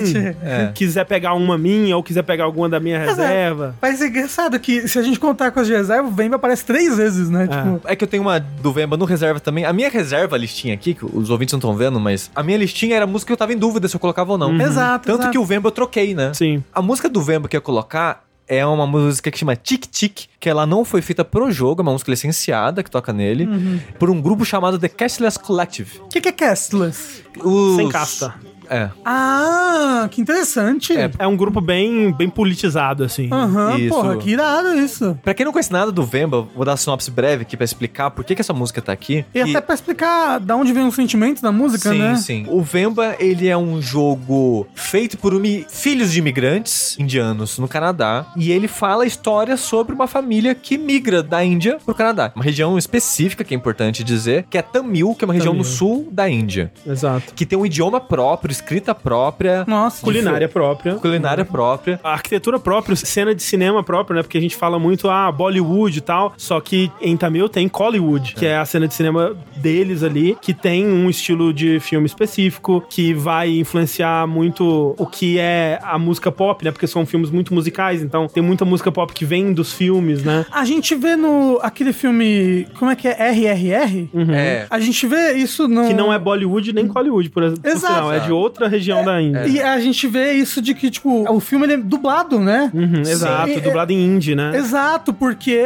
os atores falavam outras línguas. Isso. E é. e é curioso ver esse negócio da Índia, de como ele é um país, na verdade, com muitas ma- mais culturas, subculturas diferentes dentro tem dele. centenas de idiomas, né? Exato. Mesmo É. o próprio Tamil tem vários dialetos dentro dele, É. né? É o país que ele é do jeito que é hoje, porque é colonização, né? Sim, e só bem recente que foi decretado que não teria um idioma nacional, bem recente que eu falo assim, nos últimos 50 anos, né? Que eles foram delimitados com base em cultura, né? E não Aham. em, em Geografia, região, né? geografia e tal. Fica aí a curiosidade, o idioma nativo do RRR, que o Rafa citou, é Telugu. Telugu. E o RRR, por exemplo, ele é dublado pelos próprios atores num 5, 6 idiomas diferentes, Exato. todos idiomas da própria Índia. Que o André falou que não tem um idioma oficial, mas tem. Falou que tem centenas, tem acho que 20 e poucos idiomas oficiais, entre aspas. Um pra cada região, assim. O Tamil, que é o idioma que é das músicas que a gente vai colocar aqui, que é a região do, da história do jogo, dos imigrantes, é um dos idiomas mais antigos usado até hoje, que é de 2000 anos de Cristo já tinha o idioma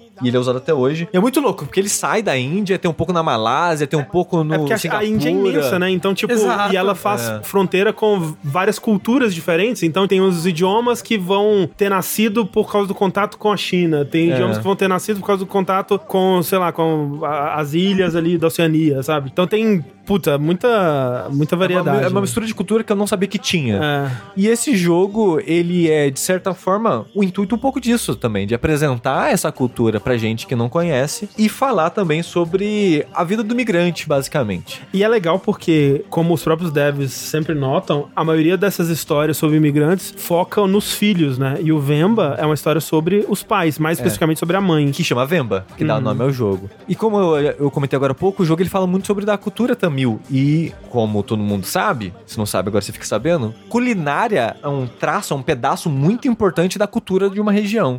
Exatamente. É, e o jogo ele discute muito sobre o legado que a Vemba trouxe da Índia. Foi ela e o marido embora, ficou toda a família dela e dele pra trás. E o que ela levou da Índia com ela? A comida. E o que ela apresenta pro filho dela, que nasce já no Canadá, da cultura dela? A comida. E a música. E a música. Porque a música é exatamente. diegética no jogo, né? Exato, porque o jogo é um jogo narrativo curtinho, como se fosse um filme, uma hora e meia você termina o Uhum, jogo. É bem curtinho. Só que ele. A parte mecânica, né? A parte jogo, se dá ela cozinhando. São meio que minigames bem simples de cozinhar. E sempre antes de cozinhar, ela liga o rádiozinho. E cada momento de cozinhar do jogo, cada capítulo, é uma música diferente que toca. Eu tava vendo uma entrevista com o designer de som do Vemba, né? E ele fala que essa é uma preocupação muito grande, tanto da parte de efeitos sonoros, porque pra fazer. Não são muitos pratos, né? Que você faz, como o Sushi disse, é um jogo super curtinho, mas pra cada prato, ele foi lá e cozinhou e gravou os efeitos específicos Uau. de cada ingrediente, de cada preparo, de cada processo, pra ter tudo direitinho ali. Já que você não vai conseguir passar, tipo, cheiro nem gosto, né? O som vai ser o mais próximo que você vai conseguir chegar da experiência de cozinhar isso. E essa coisa de cozinhar, ele conta especificamente da memória dele, de cozinhar em família, com sempre um rádio ligado ou a TV ligada passando um filme que tinha uma música. E eles tentaram fazer como o jogo vai se passar através de vários anos. E aí essa é uma referência que a gente não pega, mas que eles tentaram fazer, então, pra pessoas de Tamil, talvez faça mais sentido. Músicas que refletem cada época. A primeira música vai refletir uma coisa de, sei lá, 20 anos atrás, no, provavelmente começo dos anos 2000, assim. Aí a mais recente de todas, que é a, a Tiki Tiki que o Suji falou, já é dessa banda moderna, né? Uma banda Isso. formada em 2017 e tal. Então ele tentou pegar e recriar as músicas remetendo a cada época, a cada estilo, né? É, a Tic Tic até aparece com o personagem colocando ela pra tocar no celular. No celular, Mostra, né? o- Isso, em vez do o- rádiozinho. Isso. Mostra a capa do, arte do álbum, álbum, né, e né? tudo mais. Uhum. Mas o interessante que é, as músicas de rádio foram todas originais compostas pro próprio Exato. jogo, todas cantadas, né, Pra dar essa impressão de músicas de rádio Aham, tradicional. sim. E a que eu escolhi que, desculpa aí, eu não vou pronunciar isso certo, mas é a Tuludade Valaço, ou algo do tipo. Ela é a música, eu não vou dar Você quis spoilers. dizer, Tuludade Valaçu.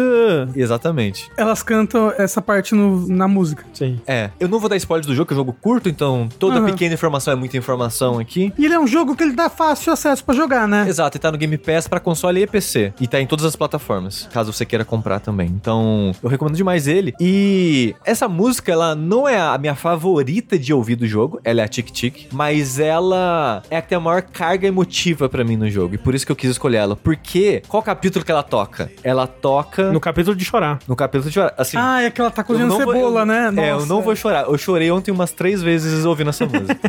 Caralho. porque eu ficava lembrando do jogo. Não, essa parte é foda. Essa parte é foda. É a parte que o filho, como o André comentou, o jogo se passa ao longo de muitos anos. O filho ele fala que vai visitar a mãe. Uhum. E ela vai fazer um banquete pra receber ele. Então toca essa música enquanto você cozinha vários pratos seguidos. Que é diferente do que você tava fazendo até Exato, então, porque? normalmente é de prato em prato. E aqui é tipo, porra, bora fazer um banquete. Exato. Então vamos ouvir o Tudo, Tudo dá de Valaçu.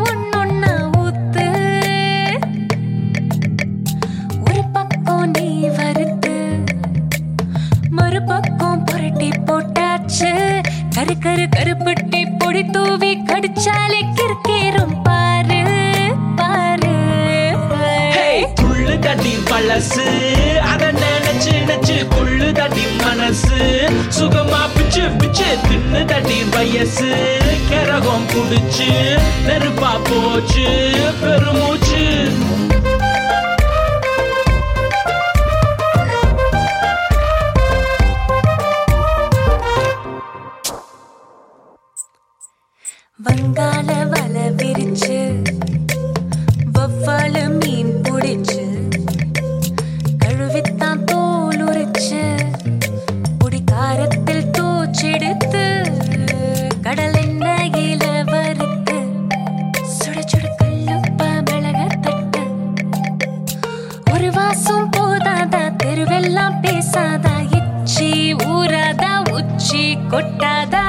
தட்டி பழசு.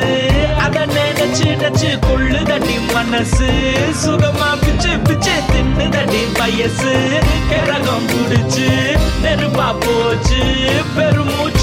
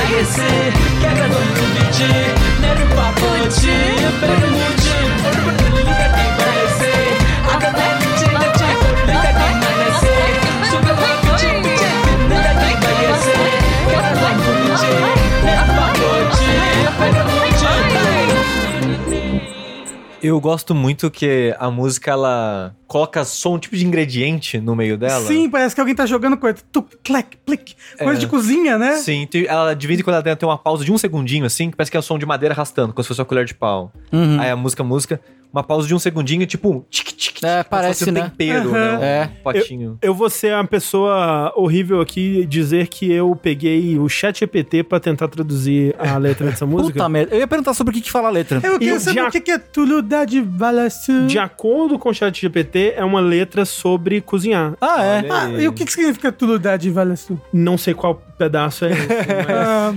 Ah, Mas é, o difícil é que o compositor, que é o, o, o- a Alpha Something, postou a letra no canal, porque no, no próprio canal tem todas as músicas e a letra na descrição. Aham, aham. Tá no idioma deles. Ah. No, no caractere do idioma Sim, deles. Sim, sim, sim, sim, sim. Aí eu fiquei, pô, maneiro. Podia ter em inglês. Bora, bora né? aprender a cantar. Cadê, o- cadê o pessoal dos comentários aí? Até traduzindo mesmo o tic-tic que eu comentei que eu gosto, fui procurar sobre e o máximo que eu achei foi gente descrevendo que é uma crítica social foda, Entendi. mas não fala o contexto, o que é dito e tal. Uhum. Mas eu queria colocar essa música, eu amei a trilha sonora desse jogo. É muito boa. Pra mim É ela muito é... diferente, né, do que a gente tá acostumado a receber É, aqui. a, a Sim. música, eu não joguei o, o, o Vemba ainda, mas a, muito bonita a música. Ah, Muito bonita. Entra na pegada, eu acho, do. Você pode dormir ou você pode dançar. pode dançar ou dormir. super. Tem, É. Com certeza. É. Com certeza. E eu só queria dizer que Vemba é minha segunda trilha favorita desse ano, perdendo só pra um, um jogo que a gente ainda Hum, vai falar. apareceu ainda. Ó, de acordo com o Google, Valaçu é fronteira. Hum. A fronteira dentro do qual as pessoas vivem. E Tuludade. Que? Tulu quem? Ué, Valaçu é isso, e Tuludade. Ah, não, ele não falou. Eu perguntei, Aí não, mas, ele não ele, perguntou. mas ele- ele- Não, eu perguntei. Ele a só me fronteira falou. do sabor, a gente disse aqui Isso, agora. é, pronto. Isso. Fro- Mestres do sabor.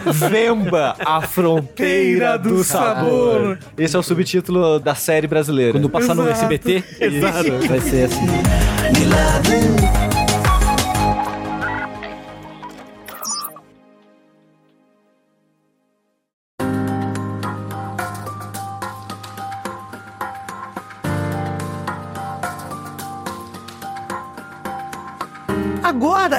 Música saborosa pra outra música que também eu acho muito saborosa, eu vou pra um jogo que eu estou degustando ele nesse exato momento. Espero que não nesse exato. É, estou degustando ele nesse tempo agora aqui em que falo. Não sei como falar isso. um jogo que eu ainda tô jogando. e justamente por isso eu acabei escolhendo essa trilha que eu escolhi. Porque tem duas músicas dele. Foda que esse jogo cria muito ele durante o ano todo. Então, eu consumi um pouquinho dele antes, assim, na internet, sabe? Sei, sei. E, e uma das coisas que eu gosto muito do primeiro jogo é a música. Então eu ouvi várias trilhas do 2 antes de jogar. O jogo, no caso, é o Octopath Traveler 2, né? E tem duas músicas que eu gosto mais do que essa que eu escolhi, mas são músicas do final do jogo. Sei. E são músicas meio que spoiler, assim, Pô, sabe? então você já tomou spoiler antes de jogar? Não, é porque tem Você é coisas que... safado, né, Rafa? Tem coisas que... Eu vi o um Safado. inteiro. Eu joguei... Como é que é? Joguei no sofá? O um inteiro. Assistindo alguém jogar. É, o Bruno, no caso. Ele jogou inteiro. E aí eu sei que o final dele tem uma coisa muito parecida com o final do 1. E eu queria ver qual era a música, porque a música do final do 1 é muito boa. Eu vi, por exemplo, a música foda, muito boa. E uma outra música do momento do jogo também, que todo mundo tá falando sobre, muito boa também. Mas a música que eu escolhi pro jogo, eu acho que ela é um uma redação sobre esse jogo. Ela fala muito sobre o jogo, porque a música principal do jogo, a main theme, Day, ela é como uma versão acendida, uma versão melhor da música do primeiro jogo. Porque ela é a música tema do primeiro jogo, mas melhor. Não é só vocais, mas parece que ela tem mais instrumento, parece que ela vai além, ela vai acima do que a música do primeiro jogo ia. Então, mas a sensação é engraçada, né? Porque o que eu sinto, e assim, eu amo o tema principal do primeiro jogo, e essa música tem aquela melodia, né? E ela eventualmente chega no tema do primeiro jogo, né? Só que o tema do primeiro jogo, ele é uma música que é constante o tempo todo. Ele é o tema lá grandioso, épico, foda, lindo, tal, na música inteira. Essa não, ela cresce até chegar nele. Eu gosto, eu e eu gosto acho disso. que essa satisfação adiada é o que talvez dê essa sensação de que ela começa mais baixo pra ter a amplitude de chegar lá no alto. É, é. Né? E, ela, e ela me lembra, que nem a música do 1, né? Ela lembra uma jornada, uma viagem, né? É. Por um mundo medieval de fantasia. E uma outra coisa que eu acho que ela fala muito do jogo é que ela é o tema principal do dia. Uhum. Porque é, até no menu do jogo você pode apertar o mesmo botão que você aperta no jogo pra mudar o jogo de dia pra noite. Uhum. Porque o jogo tem esse negócio de quando você tá de noite, os inimigos são mais fortes, mas você tem. Outros eventos você pode utilizar habilidades diferentes fora da batalha quando você tá de noite. E até os seus personagens têm uma habilidade que Uhum. Sim. eles só ativam de noite, passivas e tudo mais. E eu coloco aí que eles desenvolveram esse sistema pro Octopath Traveler 2 pra preparar o terreno pro remake do Dragon Quest 3 que tem- Olha só. também tem de noite. Perfeito. No caso, então, é o, o tema principal do dia do Octopath Traveler 2, que eu espero que essa trilha venda pra vocês o jogo, porque eu acho que ela sintetiza muito bem a, a energia e é o sentimento que o jogo passa.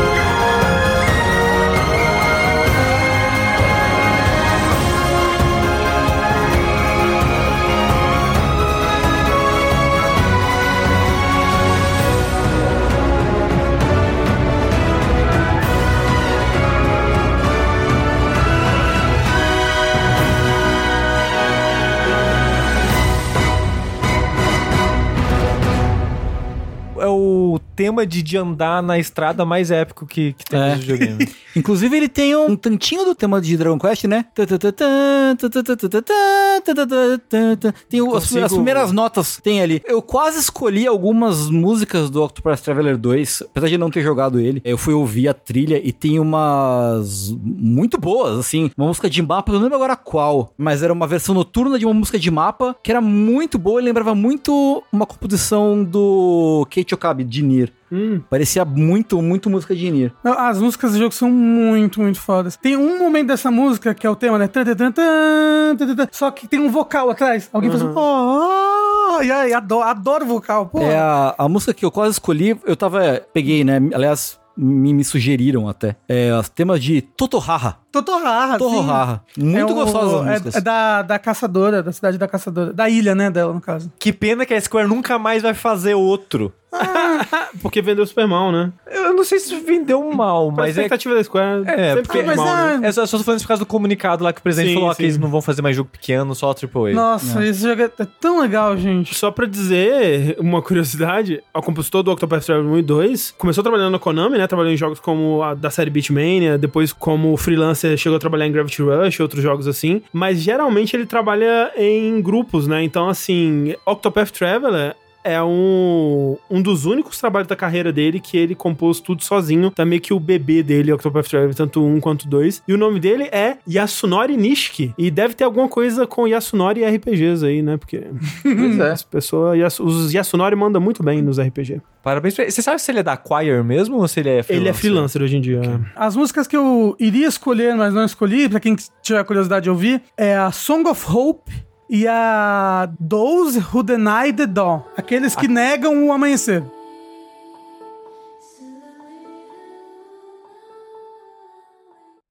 like a boat lost at sea with no sails, not a breeze. I am drifting cold waters, no star to be seen.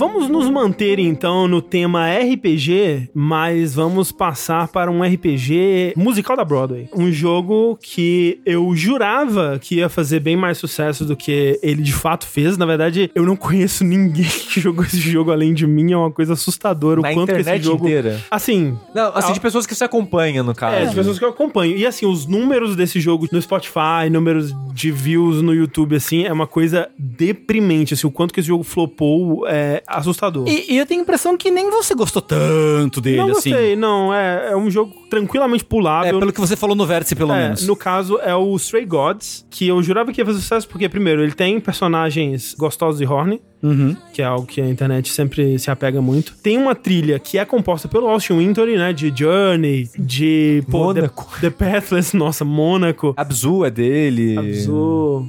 Absurdo. Absurdo. Assassin's Creed Syndicate é dele, dentre outras coisas. né? Sério? Não, pera. Sim, sério? sim, é. Uau. Banner Saga. Banner Saga. Banner pô. Saga, é verdade. E tem um elenco recheado de gente foda, gente famosa, né? Então, a protagonista é a Laura Bailey, você tem a Ashley Johnson, você tem o Troy Baker, você tem a Meryl Dandridge, e até agora eu só tô se listando atores de... De Critical The Last of Us. Role. Critical Role e de The Last of Us, nesse caso. Mas tem, tipo, também a Felicia Day, você tem a Mary Elizabeth McLean, pra os fãs de Silent Hill aí, tem a, a mulher que canta as músicas de Silent Hill, cantando músicas aqui também. Pô, só faltou ter jogo, né? Você tem o, o Raul Cole, né, que faz Missa da Meia-Noite, Ah, ó. o policial do Missa da Meia-Noite. Policial Ele é- gostoso? Nossa, ele é muito bom. É, ele tá. Ele é bom, ele- nossa. Hum. Ele faz o Minotauro. Aquele, aquele homem é bom. Exato, Minotauro, faz sentido. E no caso, é um, um jogo narrativo, estilo Telltale, assim, né? The Walking Dead, The Wolf Among Us e tal. Só que tudo acontece em forma de música. Tipo um musical da Broadway mesmo. E é aquilo, como eu disse. Muito pouca gente jogou, acho que tá ok, fizeram uma boa escolha aí, no geral, não gastar tanto seu dinheiro. Porque o, o, o jogo é ok, a história é bem ok, assim, as músicas, algumas eu ativamente acho muito ruins, na verdade. Caramba. É bem triste, mas tem, vamos dizer, três, pra ser bem específico, três músicas que eu gosto bastante. Aí, você vai ter que me falar, André, de qual versão que você gosta delas. Porque as suas escolhas mudam a É, música. isso é verdade. Olha só que interessante. A música, no caso, que eu escolhi, é justamente pra mostrar um pouco disso. Porque a música chama The Ritual, o ritual, e ela é uma música que ficou bastante comigo, e ela é uma música que mostra bastante esse esforço e a complexidade do sistema do jogo. Porque tem uma música que, isoladamente, eu acho que eu gosto mais, que é a, a Drift, que é a música que abre o jogo, que é um dueto muito bonito da Laura Bailey com a Ashley Johnson, assim. Mas eu peguei a The Ritual porque ela é, tem mais personagens cantando e ela tem variações muito grandes dentro da música, que é uma música que é cantada principalmente pela Afrodite. Stray Gods, no caso, é um jogo que é sobre os deuses do panteão grego vivendo no mundo moderno. E um dos aspectos que ele abordam, que é inclusive relevante para essa música da, da Afrodite, é que tem aquela parada assim, né? Ah, mas onde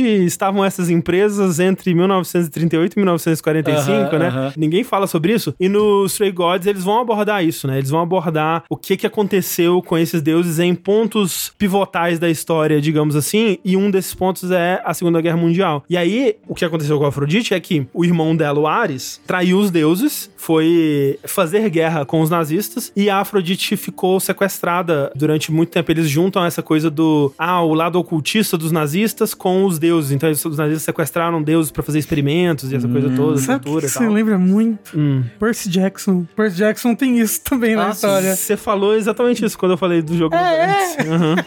Ok. É, eu imagino que tem muitas histórias. Não me parece um argumento especialmente original ou único nem nada assim. É que é especialmente deuses gregos também Aham, no Percy aham. Jackson, né? Então, Sim. Mas aí o que acontece é que, dando um contexto pra música, ela ficou presa vários anos, ela viu os horrores da guerra e tudo mais. E aí o marido dela, que é o Hefesto, que é o deus da, da forja, de criação de armas e tal, ele fez um acordo e pra libertar ela, ele criou a bomba atômica. E aí é assim que eles justificam, né, um lado contra o outro e tudo mais, e ele se sacrifica nesse processo pra salvar ela. Simplificando bastante a, a história, né? E aí, assim, é uma coisa meio boba, mas ali no momento eu acho que funciona narrativamente. E a Afrodite, ela nunca consegue superar é, isso que aconteceu. E aí tem esse lance que os deuses, eles são imortais, mas tem um processo, né, um ritual, onde eles podem renascer como uma outra pessoa. E nisso, eles perdem a memória que eles tinham durante vários anos, só que aos poucos, à medida que aquela pessoa vai vivendo, ela vai aos poucos retomando as memórias de Deus, né, as memórias do passado dela, só que misturado com as experiências de vida daquela nova pessoa. Então, de certa forma, é uma nova pessoa, né, uma pessoa diferente que tá nascendo ali misturando isso tudo. E o que a Afrodite tá fazendo é fazer esse ritual várias vezes pra ver se ela consegue apagar as memórias ao longo de um longo tempo, que ela consiga apagar essas memórias traumáticas e tal. E ela tá pra fazer esse próximo ritual, só que até agora, pelo menos, não tem dado resultado. Ela tá sofrendo muito ainda com isso. E aí você vai intervir ou não intervir, né? Porque aí você vai decidir como você vai guiar esse momento da história. E você tem, pra cada momento do jogo, você tem três caminhos, né? Você tem o caminho verde, que é mais de empatia, carisma, assim. Que aí, né, no caso dessa música, você vai tentar entender o lado dela, tentar entender pelo que ela passou. E com isso você vai entender, não, é realmente é sofrimento pra caralho mesmo, é.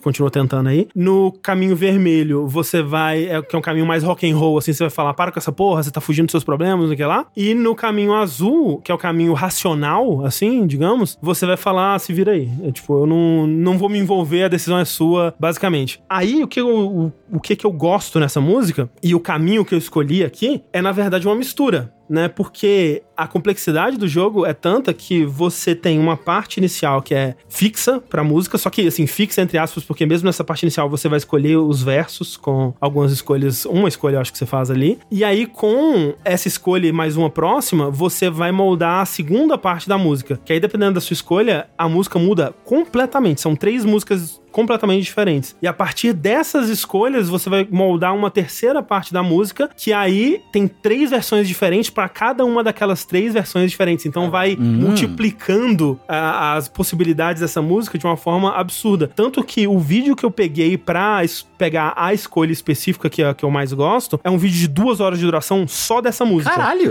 Caralho. Mostrando as variações possíveis dela. Que doideira. E nem é a música mais complexa do jogo, assim. Dá pra ver que eles tiveram tiveram muito esforço, muito trabalho pra montar essas diferentes opções narrativas, né? Uma pena, Mas- né, que o jogo não deu certo. É, pois é. André, mas é, você vai deixar pra falar depois pra gente? Tipo, por que você escolheu essa variação específica e o que é essa variação que você escolheu? Então, essa variação específica é escolhe verde a maior parte da música e termina com a vermelha. Oxi, É, porque. você começa empático e termina mandando tomar no cu. Não, não mandando tomar no cu, tentando tirar ela desse caminho, tentando quebrar Ah, o ciclo, digamos aham. assim. Que eu acho que é o final mais legal pro personagem, mas nem só por isso. A música que gera com o Caminho Verde, ela tem o verso, pedaço musical que eu mais gosto na trilha inteira, que é uma parte que canta é, Lost in a Moment, Lost in a Song, que eu acho que é um- uma melodia muito bonita, que é repetida algumas vezes e vai crescendo assim. E quando você escolhe o vermelho no final, continua Lost in a Moment, Lost in a Song, só que entram outros personagens pra fazer backing vocal. E tem um backing vocal do Troy Baker que toda vez que eu escuto eu arrepio. Então, porra, eu acho foda, assim. eu Acho muito legal como que esse conjunto de escolhas em específico molda a música. Vamos ouvir então The Ritual, verde com final vermelho.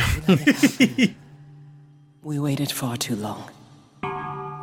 We thought we shouldn't intervene. We were wrong. We were wrong. Since the beginning, we were hidden. We held court from up above. 'Twas the golden age of reason, and I the queen of love.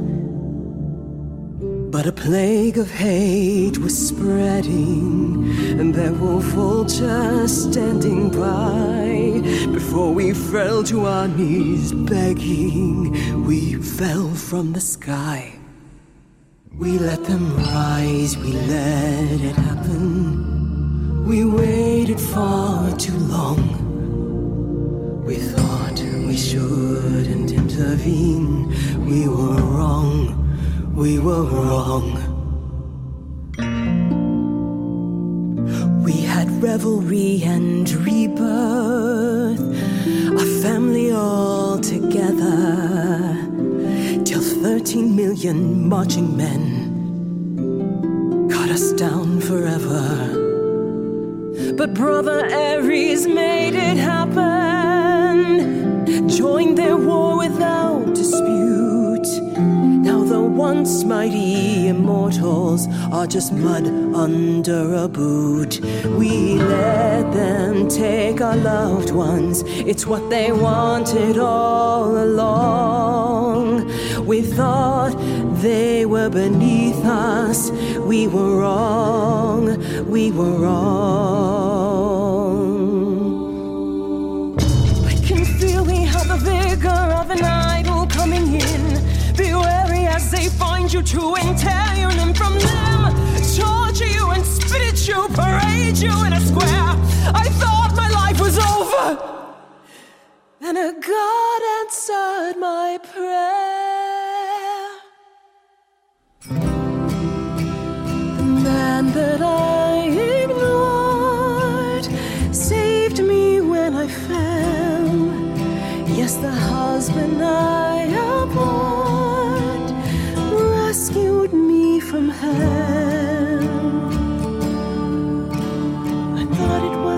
when it was said to me.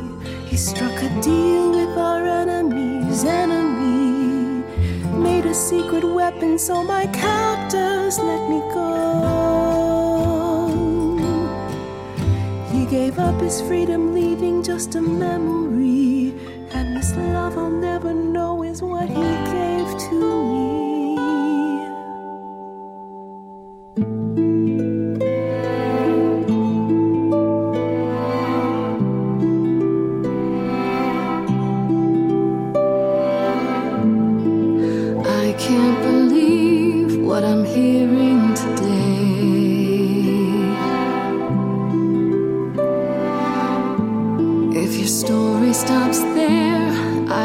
Nothing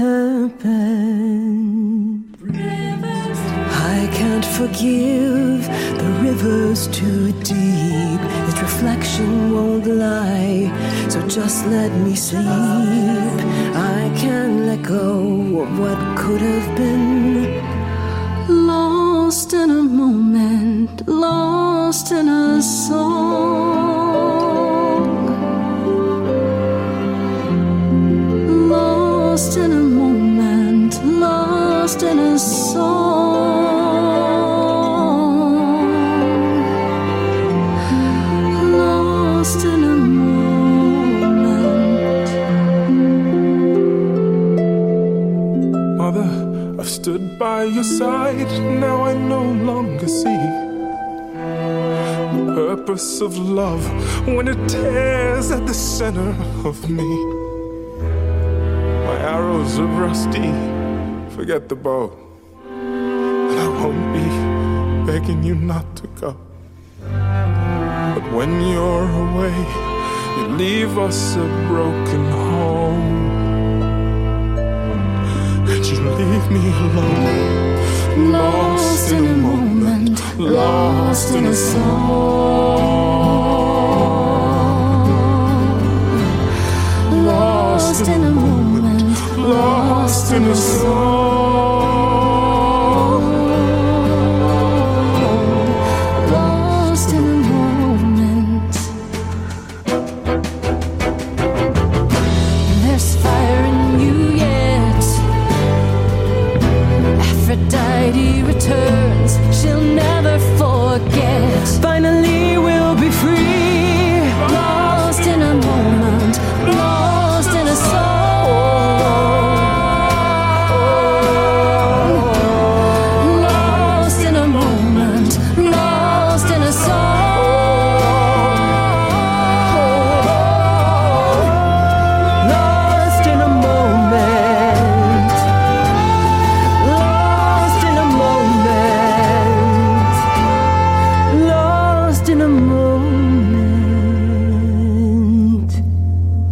a gente tem que ver todas as outras versões, né? Isso, isso, Poxa isso. vida. Duas horas e cinco só. Tranquilo. Você assistiu todas as versões, André? Acho que não todas, mas pra platinar você tem que fazer a maioria, então... Mas você fez tipo uma run toda verde, uma run toda vermelha, uma run toda azul. É, ele deixa você pular a maioria das coisas, então eu não vi tudo o que acontece em todas, Ok, assim, ok. e tal, mas basicamente... E aí você me falou que tem um, um que é tipo uma Director's Cut, que você vai, ah, escolhe vermelho, azul, Então. amarelo. Tem, é porque eles lançaram quatro álbuns do jogo, né? Eles acharam muito que o jogo ia fazer um puto sucesso. Eles lançaram um álbum, um que é as escolhas vermelhas, um que é as escolhas azuis, um que é as escolhas verdes, e um que é um Director's Cut aí que eles pegam o que eles acham que são as melhores de cada um. Mas eu discordo. Eu acho que a maioria ali, por exemplo, não tem o Lost in a Moment, Lost in a Song. Aí só pra dar uma ideia de como varia, eu vou pegar aqui uma versão do que acontece na segunda parte, se você escolhe, acho que a vermelha de cara em vez da verde.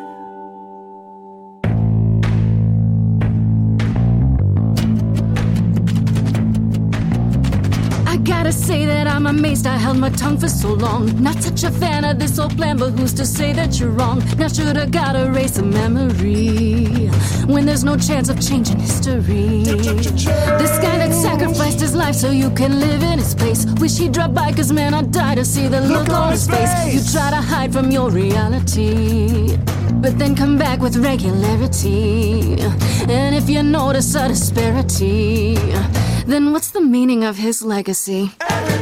Who gives a damn about your suffering? Who wants to see you be yourself again? Who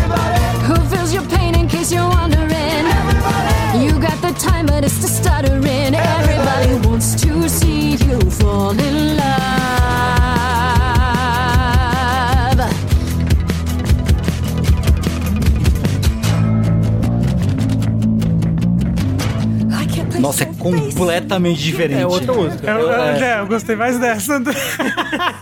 Eu gosto dessa também. Nessa música eu gosto basicamente da maioria das. Quase todas as variações dela eu gosto. A azul é o quê? É um blues? É meio que um, um jazzinho, na verdade. Mas é, é outra pegada também, completamente diferente. Então, assim, só pra dar uma pincelada nas diferentes possibilidades, assim. Pena que, pelo menos na minha opinião, talvez alguém vai jogar e falar, não, adorei a maioria, nossa, muito foda. São exceções, as realmente muito boas. Triste. A gente nunca vai saber porque ninguém nunca vai jogar. Exato. Ah, um dia, quando alguém jogar, alguém conta pra gente.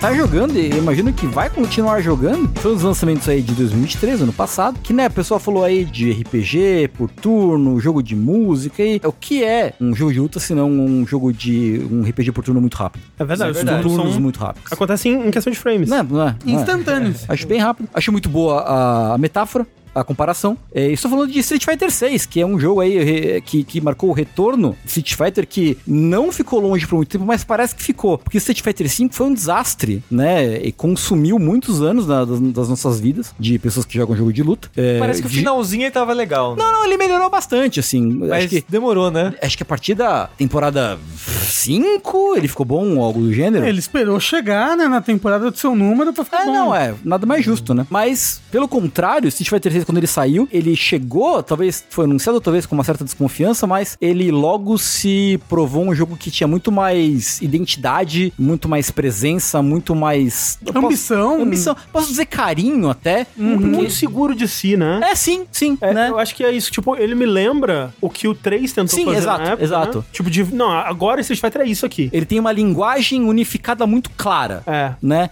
Que no caso do 6, que lembra muito 3, como o André falou, essa coisa de cultura de rua. A gente já comentou aqui, em- no caso do Bomb Rush Cyberpunk e tal, que o Street Fighter, então, ele, ele tem como proposta, tanto visual quanto sonora, trazer esses temas de cultura de rua, cultura do hip hop e tudo mais. E isso se, se permeia, né, por toda a identidade, toda a mensagem, toda a voz do jogo se baseia nessa linguagem. E a música que eu trouxe pro nosso Dash aqui, ele é, pra mim, ele é muito, na minha cabeça, ele é o, a perfeita síntese do tradição e modernidade. Assim, É a música sabe? da fase do Japão? É o Gembo Temple, que é a música da fase do Japão. Que é aquela a fase das folhas de Tem uma árvore de cerejeira né? gigante e tal, né? Eu sempre associei com o Ryu. É a fase do Ryu? Não. E não é nem o tema do Rio, porque os Isso. personagens também têm temas Sim, sim. específicos, Isso. né? E eu fiquei muito em dúvida se eu trazia o tema do Ryu, que eu acho que ele é bem legal também. E acho que também traz essa, essa mistura. Mas eu acho que a- o tema da fase eu acho muito, muito mais emblemático, eu acho, talvez, dessa mensagem. Eu acho interessante porque os temas de fase do Street Fighter 6, eles têm momentos diferentes, né? Isso é então, legal, você né? tem uma introdução, um momento que é o round 1, um momento entre rounds, um momento round 2 e um momento pouca vida. É, e aí tem ainda o momento pouca vida, rounds normais, o momento pouca vida, último O round. último round, né? sim. E vai mudando dinamicamente, né? É. Você não da- sente a, Exato, é muito legal. Coisa, Tipo, é muito legal, né? Quem Nossa, é eu não que- tinha notado isso. É, sim. Quem é que tá responsável pela trilha desse jogo? O compositor principal é um cara que chama é, Yoshia Terayama. Eu não conheci ele de nome. E não sei as outras coisas que ele fez também, inclusive. Não sei se você chegou a ver. Não cheguei É. a ver. Mas assim, quando eu ouvi a trilha do Fighter 6 pela primeira vez, eu vou dizer que eu fiquei um pouco decepcionado, não sei se é a palavra certa, mas surpreso, porque ela, até onde eu ouvi pelo menos, ela não usa os temas antigos, né? Não. E Street Fighter é um- uma série que ela é muito característica pelos temas musicais que ela Sim. foi construindo, né? Tipo, pô, o que que é um... Pô, Yoko Shimomura, Yoko sabe? Shimomura, É, Por é. que, que o Street Fighter tem um tema do Ryu, sem um tema É. do Ken, do Gaio, sabe? E não usam, tipo, você pega o tema do Ryu do Street Fighter 6, não tem o tema do Ryu ali. Não tem Tipo, nada, não, tem, nenhum, nem um cheirinho, É, nem nada. tipo uma notinha assim, ah, ali tá, nossa, eles estão brincando. Do meu ouvido, pelo menos talvez algum especialista em música vai, ah, esse aqui é o tema do Ryu virado de É, cabeça eu, eu também não reparei, não. não Se você reparei. tocar ao contrário, É, aparece exato. a Xuxa. Então, assim, Isso. eu não consegui identificar nada do Street Fighter clássico, mas com o tempo eu fui percebendo, cara, isso é muito legal. Tipo, é muito ousado, Uhum. né? E é muito interessante por conta do que eles estão tentando fazer com a trilha. Tipo, eles estão tentando. é, integrar mais a trilha à experiência do combate, né? Então essa Sim. coisa que você falou dos temas dos estádios, eu acho muito legal. Acho que é uma troca que a gente ganha muito mais do que Super. perde. A gente tava falando, eles recriaram temas pros personagens usando como base a linguagem cultura de Exato, rua. exatamente, Né? é. Então tudo é muito bem amarradinho. Inclusive, eu tive muita dúvida sobre qual faixa dessa trilha do Street 6 trazer. Quase escolhi a- o tema o, o tema principal do jogo, que é a música cantada que é muito legal. Ah, é boa mesmo. Né? Tem muitos temas Pô, legais. o tema do Jamie eu acho incrível. Muito legal. Ah. O tema da Kimberly é muito legal também. O tema da tela de seleção de personagem é muito, legal também. Muito. né? O tema, quando tá indo pra luta, que é aquele Aham, aham. rapzinho. muito Sim, legal. é muito maneiro, mas, né, então, como um- uma tentativa de síntese aí, vamos ouvir o Gamebo Temple do Street Fighter 6. Tengo, você sabe se essa versão que a gente vai ouvir, como que é o arranjo dela? Se ela é... Vai passar por todas as fases. Isso. Ah, Ele ok. passa por todos os momentos, isso. Legal.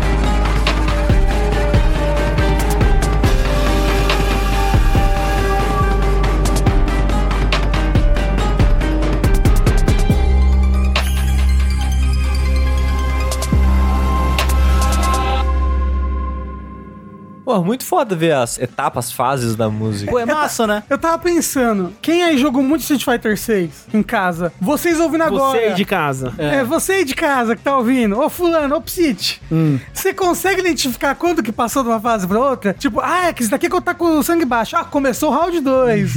Isso daqui é entre rounds. Mas eu Queria saber se você consegue. Muito legal, porque, tipo, no round 1 é quase como você consegue ver, assim, cada um no seu canto se estudando, assim, Aham, uma coisa meio cautelosa e tal. É quando eu chegando no final, começa a vir aquelas estacadas de, de violino, assim, tipo, dramático. O chamisim fritando. É, não, o chamisim tá fritando É pra muito caralho. bom, isso é muito Pô, bom. muito fera, muito fera. Gosto demais dessa vibe, até de, de modo geral, mas essa faixa eu acho muito foda. É é uma leitura muito legal mesmo.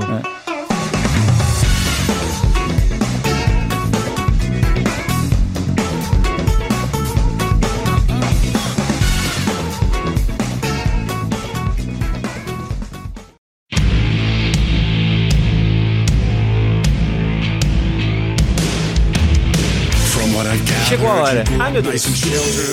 Vamos falar da trilha do ano, né? Vamos ser sinceros aqui. Ah, com certa folga pra mim. Eu diria, eu diria que sim, eu diria que Com sim. certa folga, também não, mas eu acho que é a trilha do ano mesmo. É, assim, tem muita trilha boa esse ano, tá, gente? Exato, tem muita. É que Alan Wake 2... É de matar com o pau, né? É, não, assim que os a, a jovens trilha falam. dele, eles foram... Eles focaram. É uma sacanagem, Mas né? assim, é muito a Remedy, né? Desde assim? do, do, sei lá, Alan Wake Control, eu, eu, eu sinto que eles têm um foco musical tamanho que hoje em dia é esperado que tenha um momento musical num jogo deles, Mas não é entendeu? só um momento musical. Eu acho que, é, inclusive, o Alan Wake, ele ataca em várias frontes, né? Sim. Porque você tem a trilha ambiental, instrumental do Petri Alanko, que é um compositor finlandês muito famoso de filme e tudo mais, que tá trabalhando com a Remedy desde o Alan Wake 1, mas já trabalhou cinema, já trabalhou com Nightwish, por exemplo. E, né, ele faz a parte instrumental e as músicas do jogo mesmo. Você tem as músicas de final de capítulo, que foram compostas pelo Sun Lake com vários artistas independentes, artistas finlandeses, que eles juntaram lá numa gravadora e o Sun Lake passou temas e ideias, conceitos, poemas pra cada um e falou: olha, criem aí, acho que são 12 músicas, uma coisa assim. E cada um criou uma música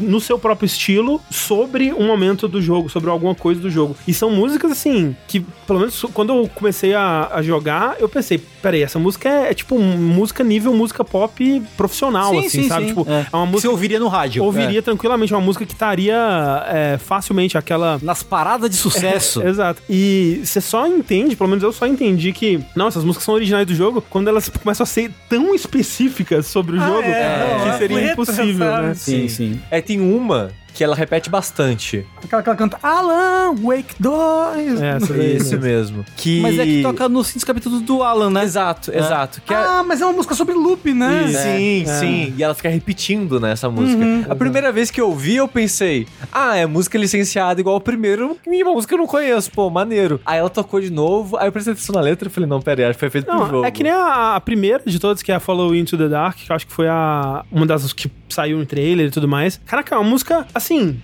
tranquilamente nas paradas de sucesso. Assim, é uma música muito, muito foda mesmo. E tem várias, várias ali que eu gosto muito. Tem a, a Wide Awake, que é um quase um Imagine Dragons, assim, que, que apesar de eu não gostar de Imagine Dragons dela, eu gosto muito. Tem, pô, a, a do Scratch, que é um. Eu esqueci o nome dela, mas é um, um rap muito louco, bem. Ah, bem dark, nossa, assim. essa é muito legal. Nossa, essa música é muito legal. É do capítulo do Scratch, né? É, que eu. Então, assim, tem, tem a, a que chama Night Springs, que é uma bem disco anos 70, assim, que é muito, muito foda. Enfim, tem todas essas músicas incríveis. Daí você tem a outra fronte, que é Old Gods of Asgard, né? Que não tem um momento musical, não tem dois momentos musicais. Tem pelo menos três momentos musicais, né? Que é o Herald of Darkness, né? Que é o, o mais conhecido, teve a apresentação ao vivo no, no Game Awards. Você tem Dark Ocean Summoning, né? Que é no final do jogo. E no meio, entre essas duas, você tem Anger's Remorse, que é a música que você tem que procurar o disco lá no asilo e tudo mais. E as três músicas são excepcionais, assim. Tipo, são três das melhores músicas que o Old Gods of Asgard já, já fez. Mas não é só isso, né, Sushi? Não é só isso, porque além de ter a trilha tradicional do jogo também, de momento a momento, de vez em quando você vai encontrar algumas músicas tocando no mundo. É verdade. Tanto que você tem até um radiozinho que você pode coletar essas músicas, né? E ficar ouvindo no seu palácio mental lá. E pequeníssimo spoiler aqui do Alan Wake 2, é no capítulo 3 da saga, que a gente sabe do Control, do DLC do Control, que o Ati, o zelador do Control, ele tá de férias. E ele te envia um cartãozinho de uma cidadezinha chamada Watery, Uhum. que é uma cidade vizinha a Bright Falls, Falls. a cidade que acontece o Alan Wake 1. No capítulo 3, você vai pra Water. Quando eu pisei em Water, eu não pensei, ah, a gente vai encontrar o Watch aqui, porque ele mandou o cartãozinho. Eu só, tipo, no fundo da minha cabeça eu sabia que o Watch tá aí, sei lá, né? Vai que ele aparece por aí. Aonde você desce do carro, já tem um restaurante. Acho que não, não sei se é bem um restaurante. É tipo mas um centro cultural, assim, É. uma parada dessa. logo na sua frente. Você ouve de longe, assim, uma música. Você, ó, música. Lugar de droga, vou lá. Quando você chega, é só o Watch no palco, com a roupa de zelador, cantando. Karaokê. Karaokê. Aquele da, da banda, né? Ati e os Zeladores, né? Então, eventualmente você vai descobrir que tem a banda dele, essa música na- é da banda dele. Você descobre outras coisas dessa música que não, não entra, não precisa entrar em tantos detalhes aqui. Mas é esse momento de encontrar ele cantando no palco e tem uma galera assistindo e você tenta conversar com a galera falando, pô, me deixa em paz que eu tô, tô ouvindo aqui o Art cantar. é muito legal. Que parece que tem escolha, né? Sim. Porque tem três escolhinhas, você vai conversar com essa, com essa, com essa. Qualquer um que você conversa, manda você calar a boca aí, É. cara. E é curioso porque todo mundo fala do At com uma intimidade que você fica, ué, por que, que as pessoas têm intimidade com o At? Não era. Ele só tá aqui, sei lá, de férias? Então, esse momento eu, eu acho ele é muito icônico do universo da Alan Wake, do uso de música que ele tem, dos personagens e o quão cativante e, e curioso tudo é pra mim. E a música eu acho ela muito legal. Você sabe o que, que esse momento me lembra? Que é uma coisa que eu acho que Alan Wake 2, na minha percepção, não sei, talvez trouxe mais do que o Control e o Alan Wake 1, cultura finlandesa. Ah, não, com Ah, certeza. Quer dizer, o Alan Wake certeza. 2, ele joga muito mais Não, cultura finlandesa. uma, Você uma é coisa, bom, né? A gente, tipo, uma coisa muito boa do Alan Wake 2, inclusive, é como é anacrônico você ver um centro de cultura finlandesa, uma cidadezinha do noroeste dos Estados Unidos, tá ligado? É, ele- eles tentam dar o lore ali de por que que isso existe, mas assim, é só pra eles terem a desculpa de colocarem coisas da infância deles, É. de- da, da cultura deles e tal. Eu posso falar uma curiosidade minha? Tem uma cidade do lado de Queluz, que é minha cidade natal, que é colônia finlandesa. Olha aí! Então você, você pode encontrar o At. Tem sauna lá? Foda. É, qual que é o nome da cidade? Penedo, eu acho. Ah. Deixa eu só confirmar aqui. Eu acho que é Penedo. Fica do ladinho de Queluz. É entre Queluz e Resende. O ruim dessa cidade é que ela é muito mal assombrada. Tá cheio de alma penedo. Pode seria engraçado se não fosse Penedo o nome da cidade. Você... Poxa vida. Aí o nome dessa aí é Assombração. Isso. No interior de São Paulo, perto de Guape, tem uma cidade também que tem uma, uma colônia alemã muito grande, cheia de cultura alemã. Ó, eu fui até procurar aqui no Google se era Penedo mesmo, porque já faz mais de 10 anos que eu saí de lá, eu esqueço de tudo. E a primeira coisa que aparece quando eu procurei Penedo aqui no Google é Museu Finlandês. Aí, ó. pô, Caraca. pô, bora fazer uma... O Alan Wake 3 lá. Caralho, imagina ambientado no interior de São Paulo. Não, e aí é louco, Foda. porque a cidade que mata a presença sombria é Queluz, né? Caralho! Caralho! Caralho, Vamos é mandar um e-mail pra... Sam pra Lake, se liga. Caraca. Caralho, eu sou, eu sou o Alan Wake o tempo todo. O tempo todo. Mr. Sun Lake, there is a city called Watch Light. on the... São Paulo, Brasil. medo de, de penado ainda. Puta que pariu, vai se Absurdo, fuder. absurdo. Fudeu. Sam Lake Please, Sam planejou Lake. até isso, né? Please come to Brazil. É. Ai. Tá, mas a música então é a Yetenye, ou.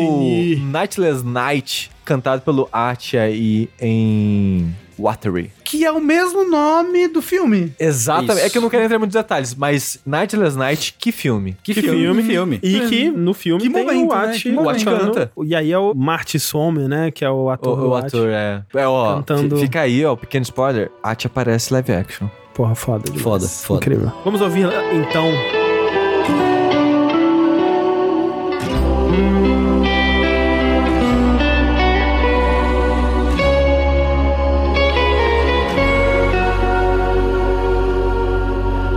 Kuin painajainen hän luoksesi saapuu. Hänet verhot tuon varjojen kaapuun. Monta tarinaa hänestä et pääse sä milloinkaan. Hän peilistä sua tuijottaa. Murhan polte se kruunoi mua. Tuon katseen tunnet, et voi unohtaa. Vaik kasvot piiloutuu veriverhon. On yötön yö, se järjen syö. Ötön yö seni hymsyö. Puukko hippaan pian vaihtuu, irveen vääntyy jo verinen suu. Viinapullosta korkki hukataan, tupen rapinan vain kuulee korkki.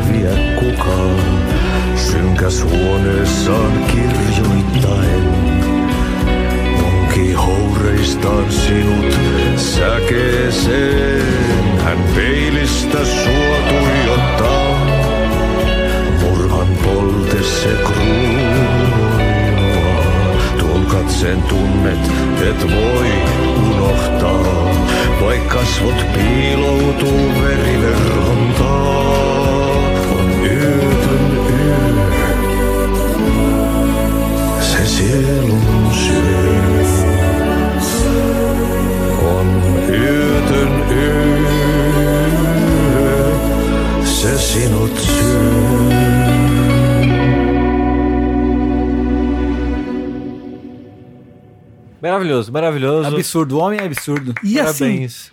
assustador, né? Tipo, a letra é muito assustadora. É, é, a história, assim, tem muito do jogo, né? Fala Muito, do primeiro muito. Alan Wake, fala desse. A Remedy gosta de esconder lore nos lugares mais obscuros possíveis, né? Uhum. E, assim, a experiência dessa música, recomendo você procurar um vídeo do jogo, né? Porque eles fizeram a captura de movimento do Marty cantando, né? a Fazendo a performance, imagino que seja ele, não sei. Mas tem, né? Tudo. Ele tá cantando, né? Então, pra cada momento, ele tá gesticulando de acordo com a, a performance, né? E tem a legenda, pra você ver a É, letra ver que a- é... No próprio jogo coloca a legenda. Sim, que ele Exato, canta em exato. finlandês, né? Como vocês podem ter notado. E eu gosto demais porque é uma música que ela tem uma vibe antiga, assim, Você né? diria que é uma música que você pode dançar e dormir? Dançar e dormir. Caralho. Vai ser o tema do sushi esse ano. Eu falei, eu acidentalmente, as músicas que eu peguei todas, você pode dançar ou dormir. Mas ela tem especialmente, e eu não sei exatamente o que torna isso verdade, uma vibe karaokê. Tipo,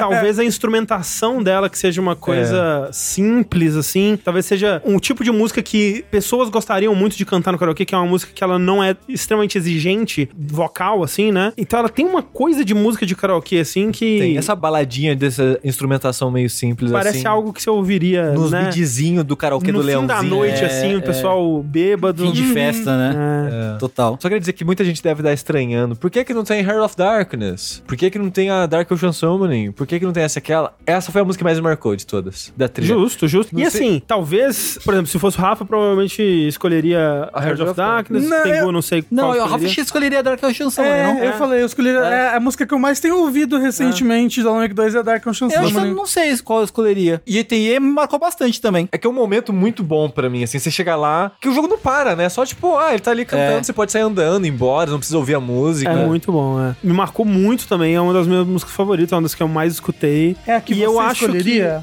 É, se eu fosse pegar uma única música assim, tipo, ah, qual que é a sua favorita, qual que mais te marcou? Especialmente porque, pensando em quem não jogou, é muito mais provável que a pessoa já tenha escutado Herald of Darkness. Porque ela É. teve a, a- a apresentação no Game Awards, o vídeo dela deu uma furadinha na bolha, assim. É, Tava vendo o- pessoas tweetando que, tipo, eu nem sei o que que é Alan Wake, que porra é essa? É, o, o Old God of Asgard, ele tava no top do, do Spotify de mais ouvido. É, pois é. Então, pra apresentar, olha, tem mais isso daqui, olha, como tem mais coisas legais musicalmente em Alan Wake 2. E representa um carinho, não sei, um- uma maneira de lidar com a narrativa que a, a Remedy faz que eu gosto muito Sim. que eles estejam fazendo. Exato.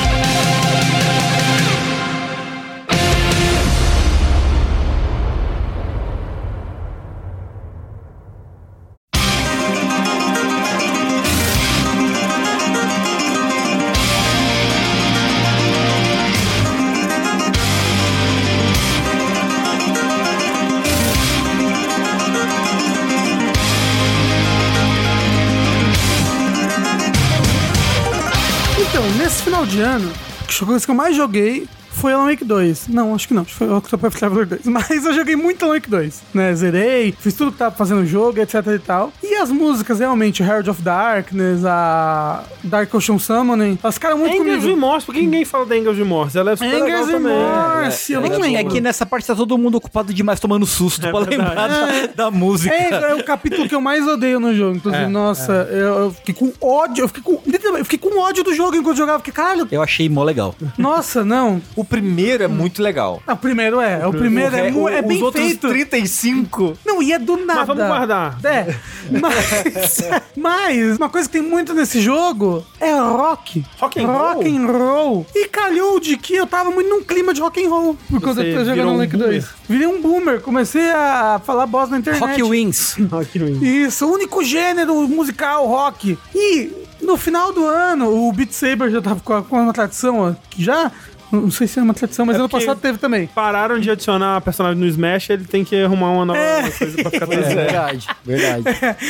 O Beat Saber adicionou o pacote novo dele, o pacote 6, né? Que é o Uhum. pacote gratuito que vem com músicas feitas pro jogo. E uma das músicas é um rock, um rock and roll feito pelo Dragon Force, Isso é muito surpreendente. né? É um- uma música feita para o jogo, Uhum. né? É uma a música se chama Power of the Saber Blade, né? Beat Saber, Saber Blade. Tem até um clipe que é um clipe bem bobo, assim, na verdade, mas é interessantezinho. É a música mais difícil do jogo no momento, obviamente. E é uma coisa meio que. Eu acho que eles chamaram Dragon Force para fazer uma música super pauleira, para ser a música mais difícil de todos, porque a música Through the Fire and Flames. Through the é. Fires and É Flames, famosa. né? Ela é famosa por ser. Por Ela, é era- do ela era dois? Do três. Do Do três. é, ela era a música mais difícil do Guitar Hero 3, né? Exatamente. é. E é tipo, não, porque Through the Fire and Flames, Through the Fire and Flames, meu Deus, é muito difícil, é, eu quebrei meu dedo. É um nome de um nível da dif- dificuldade mais alta do jogo show. Exato, né? É podia só que em português, pelas chamas e fogo. Sei lá. E ela é uma música que, pra mim, ela evoca True Fire evoca muito metal farofa, assim. Aí tem uma coisa, Hum. que não é porque eles estavam tentando evocar True the Fire and Flames, é porque toda a música do Dragon Force é True the Fire and Flames. Ah, é? Assim, eu confesso que eu nunca ouvi Dragon Force sim. fora Through the Fire and Eu, Flames. eu, ah, também talvez eu esteja sendo injusto aqui, porque eu nunca ouvi os B-sides do, do Dragon Force. Eu nunca peguei um CD do Dragon Force pra ouvir inteiro. Mas toda música que eu já ouvi do Dragon Force é True the Fire Flames. Que Tudo, é. tudo, tudo, É muito parecido, tem a estrutura parecida, aí tem aquele vocal épico que Você te faz- diria, você diria então que Dragon Force é o Imagine Dragons do metal, assim? Olha, acho que até o Imagine Dragons tem mais variedade. Mas assim, o time que tá ganhando não se mexe, né? Exatamente. E é uma fórmula que realmente me pega muito. E no caso me pegou muito no jogo, além de eu ter gostado da música, é que a música é muito legal de jogar. É uma música muito legal de jogar. Porque ela tem esse vocal de metal. Não sei se é de metal. Não sei, power não sei se metal, de metal. é power É, metal. esse vocal de power metal. Na verdade, ah, é Extreme Power Metal. Uou. Que é o nome que o Dragon Force se chama. assim. Ah, é. Eles tipo patenteado, assim. É, nós somos Extreme Power Metal. É, open air que aí, enquanto tem esses vocais longos, você tem essas notas longas que eu falo que eu gosto pra caramba no Beat Saber. E aí você, com uma mão você tá fazendo os vocais e com a outra, sabe? Essa música é muito gostosa de jogar. Quando eu joguei ela já fiquei viciado. Joguei ela todos os dias da semana que ela lançou. Aí eu acho que ela é uma excelente música pra encerrar pra mim, porque é o meu momento musical do ano, que sou eu dançando, entendeu? Uhum. Aqui a gente vai tocar um vídeo de gameplay de alguém pegando full combo nela no Expert e tudo mais. E eu vou tentar lembrar de deixar linkado o vídeo, porque é muito engraçado, porque uma coisa legal do gameplay de VR é que no final você consegue ver a pessoa comemorando, ela muito feliz que conseguiu o full combo. Ah. E é fofo. Assim, essa música eu só consigo normal. É, O, ma- é o mais alto que eu consigo dela é jogar normal. É, a música mais difícil é a mais rápida, né? É. Do Beat Saber até Não tem hoje. braço pra tocar tudo isso. With the power of the saber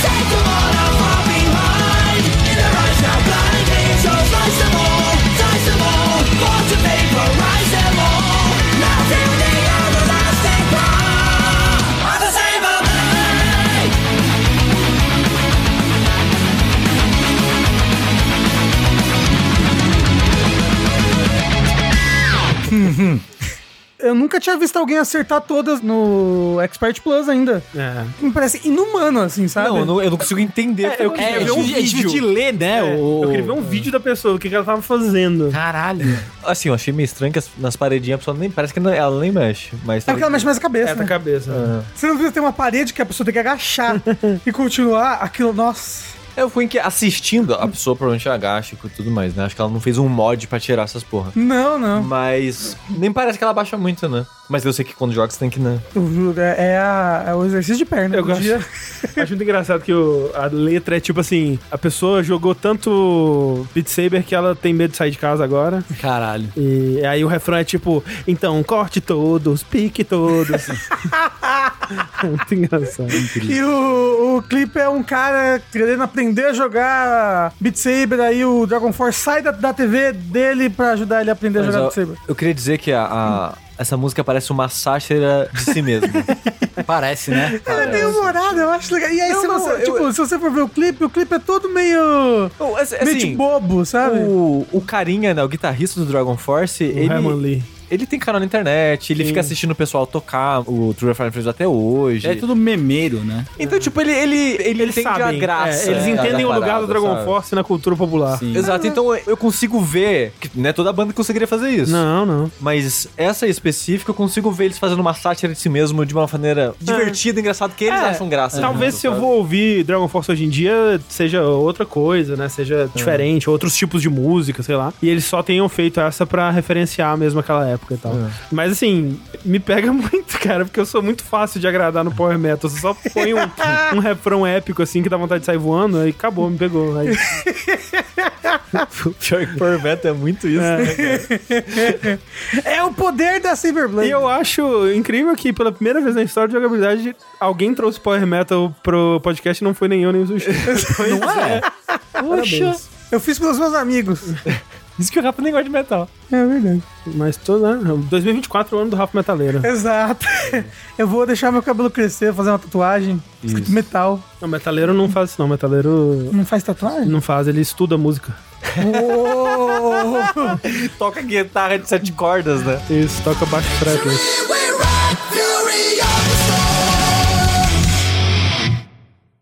Viruses are written by ill-intentioned hackers to infect your computer and destroy your data. They can take control without your permission or knowledge. Então vamos pra minha última música, que é de um gênero que também talvez seja um pouco inusitado pra mim. Não sei. O gênero musical ou o gênero do jogo? Musical. Porque o jogo, no caso, é o El Paso Elsewhere, que é um Max Payne-like, né? Tudo que eu sabia sobre esse jogo antes de, de jogar ele é que era um Max Payne-like, ou seja, era um jogo de ação, um tiro em terceira pessoa, Com um moço triste. com um moço triste, exatamente, que fazia monólogos de forma poética sobre o que estava acontecendo na vida dele. Você sabia, André, que um ouvinte da jogabilidade foi level designer desse jogo? Ah, olha só. Ele apareceu em algumas lives já. Quando o jogo lançou, ele comentou no chat, aí eu vi ele aparecendo outras vezes. Será que é ele? Porque fica aí a É porque curiosidade. eu não lembro o nick, perdão. Porque tem uma fase específica de El Paso Swear que tem uma, uma brincadeira que você às vezes tem que achar três chaves coloridas, tipo Doom, assim. Aí. Que são corações. Aí você tem que achar o coração verde, o vermelho e o amarelo. E aí você acha os três, abre as portas e passa, né? E nessa fase em específica, você tinha três portas: uma verde, uma vermelha e uma amarela. Só que a amarela não levava pra lugar nenhum. E na fase eu não achei o coração amarelo. E aí eu pensei, mas peraí, por que, que tem essa porta amarela então? E aí eu procurei na internet. Existe o coração amarelo nessa fase? E aí eu achei o desenvolvedor do jogo falando: ah, essa foi uma piada do nosso level designer e falou um nome brasileiro, ou um nome lati que parecia latino. Aí eu pensei, será que era essa pessoa? Será, sim? Talvez. Seria muito engraçado se fosse. Caí na piadinha dele. É. Fiquei um tempão procurando o coração amarelo. o Passo Swear, o que eu sabia dele era isso, né? E aí, como é bom, né, você ir pra um jogo sem saber absolutamente nada e ser surpreendido, né? Porque de fato ele é esse jogo de tiro em terceira pessoa, com bullet time, com essa narração poética e tal. E provavelmente eu devo falar dele em algum outro podcast que a gente vai fazer, então não vou me aprofundar muito nessa parte aqui, mas nesse aspecto eu já achei interessante porque ele cria uma identidade própria. Ele não tá só replicando o Max Payne. Ele tem um jeito muito único de contar a história e isso já me fisgou imediatamente, assim. Então eu tava bem investido. Depois eu fui descobrir que quem escreveu o jogo, dirigiu o jogo, é o. Não sei se pronuncia assim, mas é o Xalavier Nelson. Talvez seja Zalavier É, Nelson. Que é um cara que a gente falou sobre ele no Vértice naquela polêmica do Baldur's Gate, que ele era o desenvolvedor que tava Ah, falando sim. sobre, né? Nossa, como que... coitado desse moço. É. É. um moço que ele só foi falar, tipo, um negócio básico, assim, e as pessoas caíram matando em cima dele. Nossa, que coitado. Ele escreve, ele dirige e ele é a voz também do protagonista do, do Apostle Swear. O que me faz pensar que é uma história muito pessoal pra ele. E parece ser uma história pessoal. Assim, eu não sei o quanto dessa história é tirada da experiência dele, apesar de ser uma história com elementos fantásticos, assim, tipo, você está caçando vampiros e monstros e tudo mais, mas tem um quê nessa história que é extremamente pessoal e é parte do que me fisgou logo de cara nessa história. Mas uma coisa que ele faz também é compor parte da trilha. E que surpresa eu não tive quando, jogando uma certa fase, na trilha começa a tocar um rap. Começa. A, a voz do protagonista começa a fazer um, um rap. E eu fiquei muito confuso e muito intrigado, muito interessado naquilo que estava acontecendo. E a música vai crescendo e ela vai acompanhando, né, o caos e destruição da fase. E eu achei muito legal, assim. Admito que ela tá numa linha muito tênue entre o muito legal e o isso é tão pessoal que é um pouco cringe, assim. Mas eu acho que por ser uma coisa sincera, eu não quero ser essa pessoa que vê algo que é feito com sinceridade e entrega e sempre acha que é cringe também. Isso é coisa sabe? adolescente. É isso, esse cinismo da internet aí pra, É. pra coisas desse tipo realmente tá. Então, eu acho que eu gosto muito, mas às vezes ela eh, vai um pouquinho pra um outro lado, assim. Mas assim, no geral, e tem algumas faixas que são rap na trilha do jogo, todas elas me marcaram muito. E a trilha do jogo, no geral, fora isso, ela é. A parte instrumental ela é muito boa também, a acompanhação, tem a identidade própria dela, não parece a trilha de Max Payne, por exemplo. Mas muito pessoal, em que sentido? Assim, tipo, hoje, de novo, eu brochei, não acredito, já é a quarta vez. Sobre isso. Não, Ele tá indo caçar. A namorada dele é a Drácula nesse mundo. Ah. Então tem uma- um quê de, uma, um, de um relacionamento abusivo, onde essa parceira dele é colocada como vampiro, um monstro. Só que é mais complexo do que isso. Quando você vai passando por cenas onde o personagem vai se abrindo e contando mais essa história, você vai entendendo mais, assim. E é isso que eu falo, assim, é, é muito. É detalhado e específico demais pra não ser pessoal. Talvez não seja. Talvez seja só uma história que ele criou ali. E aí, incrível. Parabéns. Fantástico. Mas não tira o valor em, em nenhum dos dois, né? Sim, sim. De nenhuma das duas possibilidades. Eu acho que é uma história muito bem contada, muito bem escrita, muito bem atuada e me surpreendeu demais. E essa música é talvez o primeiro rap que aparece, com certeza o que mais me marcou. Você diria então que esse jogo vale a pena, André? Eu acho que ele é muito interessante. Eu acho que vale a pena dar uma conferida. Ele tá na jogabilidade do Steam. Hein? Opa! Vamos ouvir então Blood Pressure. Everybody wanna get their hands on it. Don't stop me. Troubled kid headed for trouble. Destruction and violence, their only outlet. There's a lockbox in the tool chest. Brother got a gun, set the bullets go through vest. Got those night shifts, so he sleeping too blessed. Grab the key, cause I'm about to shut some mouths, true dead. In the back pocket, creeping like they wanna see. Blend into the figured crimes, rap thug wanna be.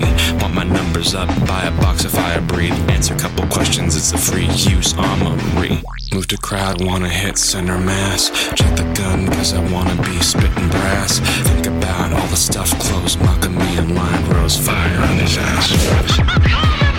Woman screams, in God, I'm feeling great. Blast twice, make the crowd disintegrate. People run, yeah, they trying to hide in shops. I'm a hunt with a gift from the lockbox. Cop escape cause the shit be on its way. I keep moving, I could run like this every day. Bodies fall cause I'm calling every shot. All Get your numbers up, boy, get your numbers up. Lay those bodies down, boy, get your numbers up. Get your numbers up, boy, get your numbers up. Lay those bodies down, boy, get your numbers up. Get your numbers up, boy, get your numbers up. Lay those bodies down, boy, get your numbers up. Get your numbers up, boy. Get your numbers up. Lay those bodies down, boy. Get your numbers up. I'm a ghoul, I'm a freak, I'm a fucking demon. Making ghosts, not a sound beyond the screaming. Getting quiet cause they know I'm the final boss. I'm a legend cause I spoke with the lockbox. Targets thinning and I grin with every slay. Like the dog, I'ma get my fucking day. Cops around if they think they can make me stop. I'm immortal cause I rock with the lockbox. David Stern with the gift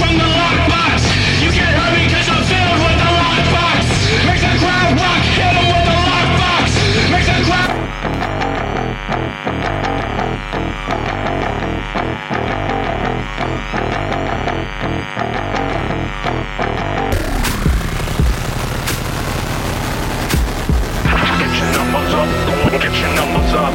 Lay those bodies down, boy. Get your numbers up. Get your numbers up, boy. Get your numbers up. Lay those bodies down, boy. Get your numbers up. Get your numbers up. Lay those bodies down, get your numbers up. Get your numbers up, boy. Lay those bodies down, boy. Get your numbers up. My wonderful guns will murder them. Muito boa. Bom, bom, bom. Muito Eu, bom. eu não entendi nada do que ele falou, assim, pra saber se era cringe ou não. Ele mata geral. Na hora que ele fica bravo, parece uma raiva genuína É, ali, né? Eu diria isso da performance, assim. Eu não sei se é o jeito que é dirigido, não sei de novo o quanto quão pessoal é, mas assim, é uma performance muito impressionante Pra um jogo desse tamanho, pra um projeto com tão pouca gente envolvida, né? Onde o diretor e o escritor também é o ator, né? E aparentemente, talvez o primeiro ou um dos primeiros trabalhos dele como ator, pelo que eu tava pesquisando, um dos primeiros trabalhos como escritor de rap e o, o compositor, que é o RJ Lake, também um dos primeiros trabalhos com trilha sonora de videogame. Então, várias primeiras coisas aqui, o resultado bastante impressionante, assim, eu tô, tô bem, bem impressionado. É, é claro, tipo, né, falando sobre o jogo em si, ele tem seus problemas e tudo mais, mas é um jogo extremamente interessante. É, a música deu vontade de conhecer o jogo, né? na verdade. Eu recomendo darem pelo menos uma olhadinha. E a arte da capa que a gente viu durante a música, ela representa alguma coisa do estilo visual do jogo? Não, não, não muito, não. Bonita arte. Mas o estilo, eu gosto bastante do estilo visual do jogo também.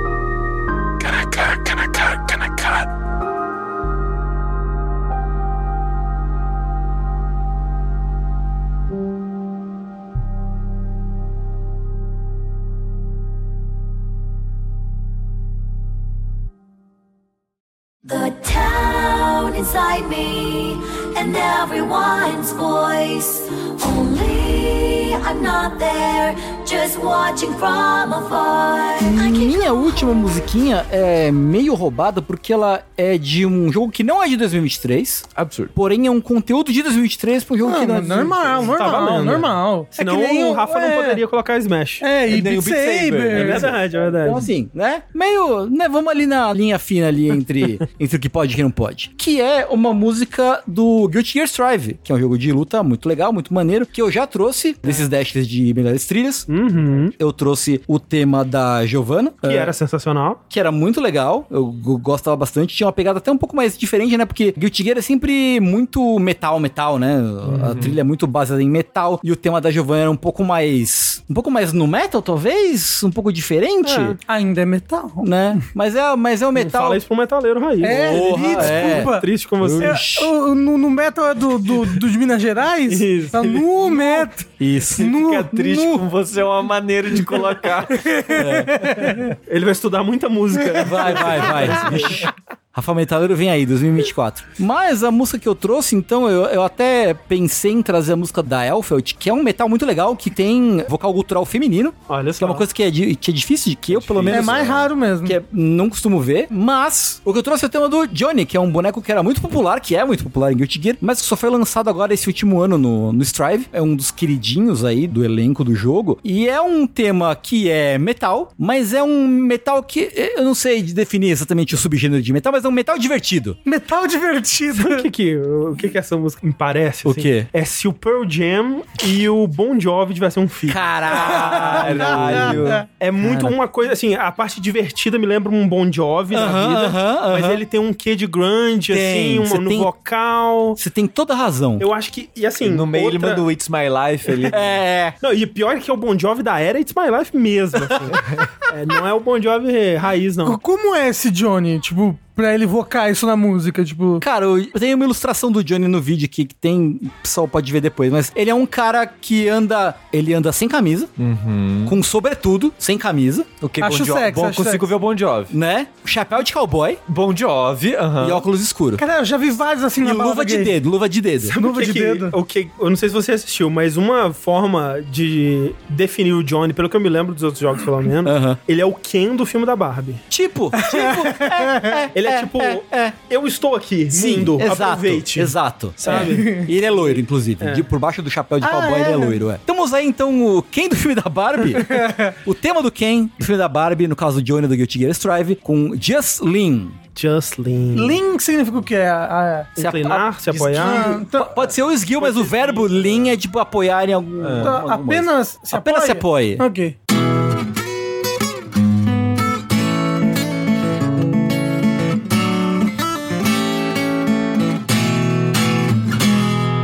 Just listen what's called the years the word of the guy who was hated by the god of failure.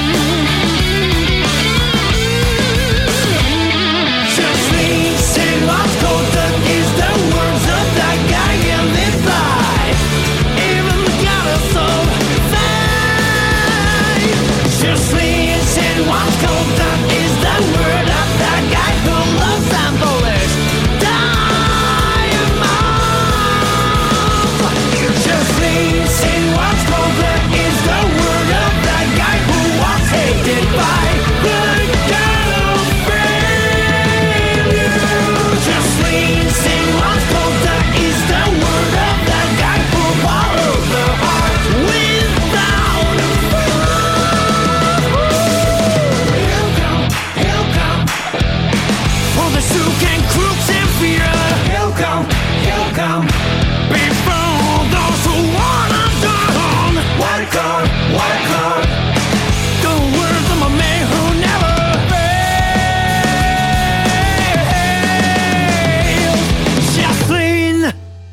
Eu queria dizer. Hum. Que maneira de caracterizar alguém que é fodão dizendo ele é odiado pelo deus da falha. Dando a entender que ele nunca falha. Tá vendo? E invejado alguma coisa pela, pelo deus da sorte. Foda. Assim, eu não olhei os créditos da música, mas eu vou chutar que não foi um, um estadunidense, nenhum, forma- nem- Não, nenhum falante nativo de Mas- inglês. Mas isso dá muito Não, charme. é o charme, é exato, exato. Essa é tipo o jeito que ênfase em algumas palavras aham, sílabas, é. e umas construções de frase de um jeito que nenhum falante nativo faria, sabe? Mas, mas sabe que essa música me lembrou? Hum. Eu consigo imaginar ela perfeitamente em Cowboy Bebop. Caralho, é verdade. É porque assim, ele é um cowboy metaleiro que usa uma katana, né? O que não é o Cowboy Bebop, mas... Sim, eu, assim? dá Mas pra é ver. cowboy do futuro, metal é, o futuro. Dá mas pra eu ver. consigo ver essa música tocando muito no Cowboy Bebop. Eu, eu veria. eu veria. Dá pra você colocar só um pouquinho da Extras, que é o tema da Elfield, que tem o vocal com o vocal gutural feminino, que eu acho que ele é bem interessante. Só, só um, só um tiquinho. Só uma palhinha.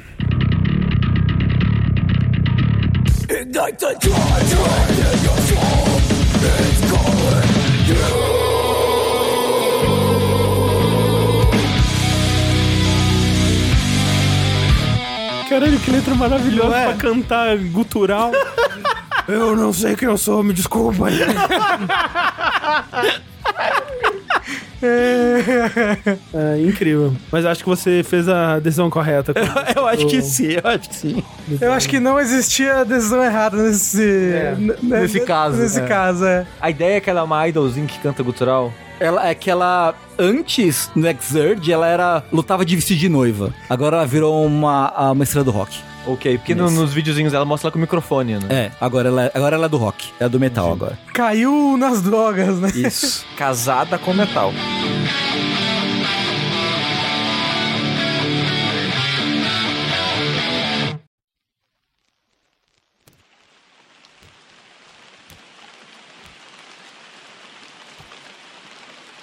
Close your eyes.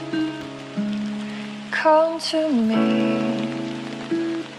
Chegamos ao fim de mais um Dash Podcast. É verdade. Como é comum aqui nos nossos Dashes musicais, a gente costuma fechar com a música, né? Uhum. Então a gente não vai ter a, a discussão pós-música, mas tudo bem porque essa música específica eu escolhi ela como um símbolo.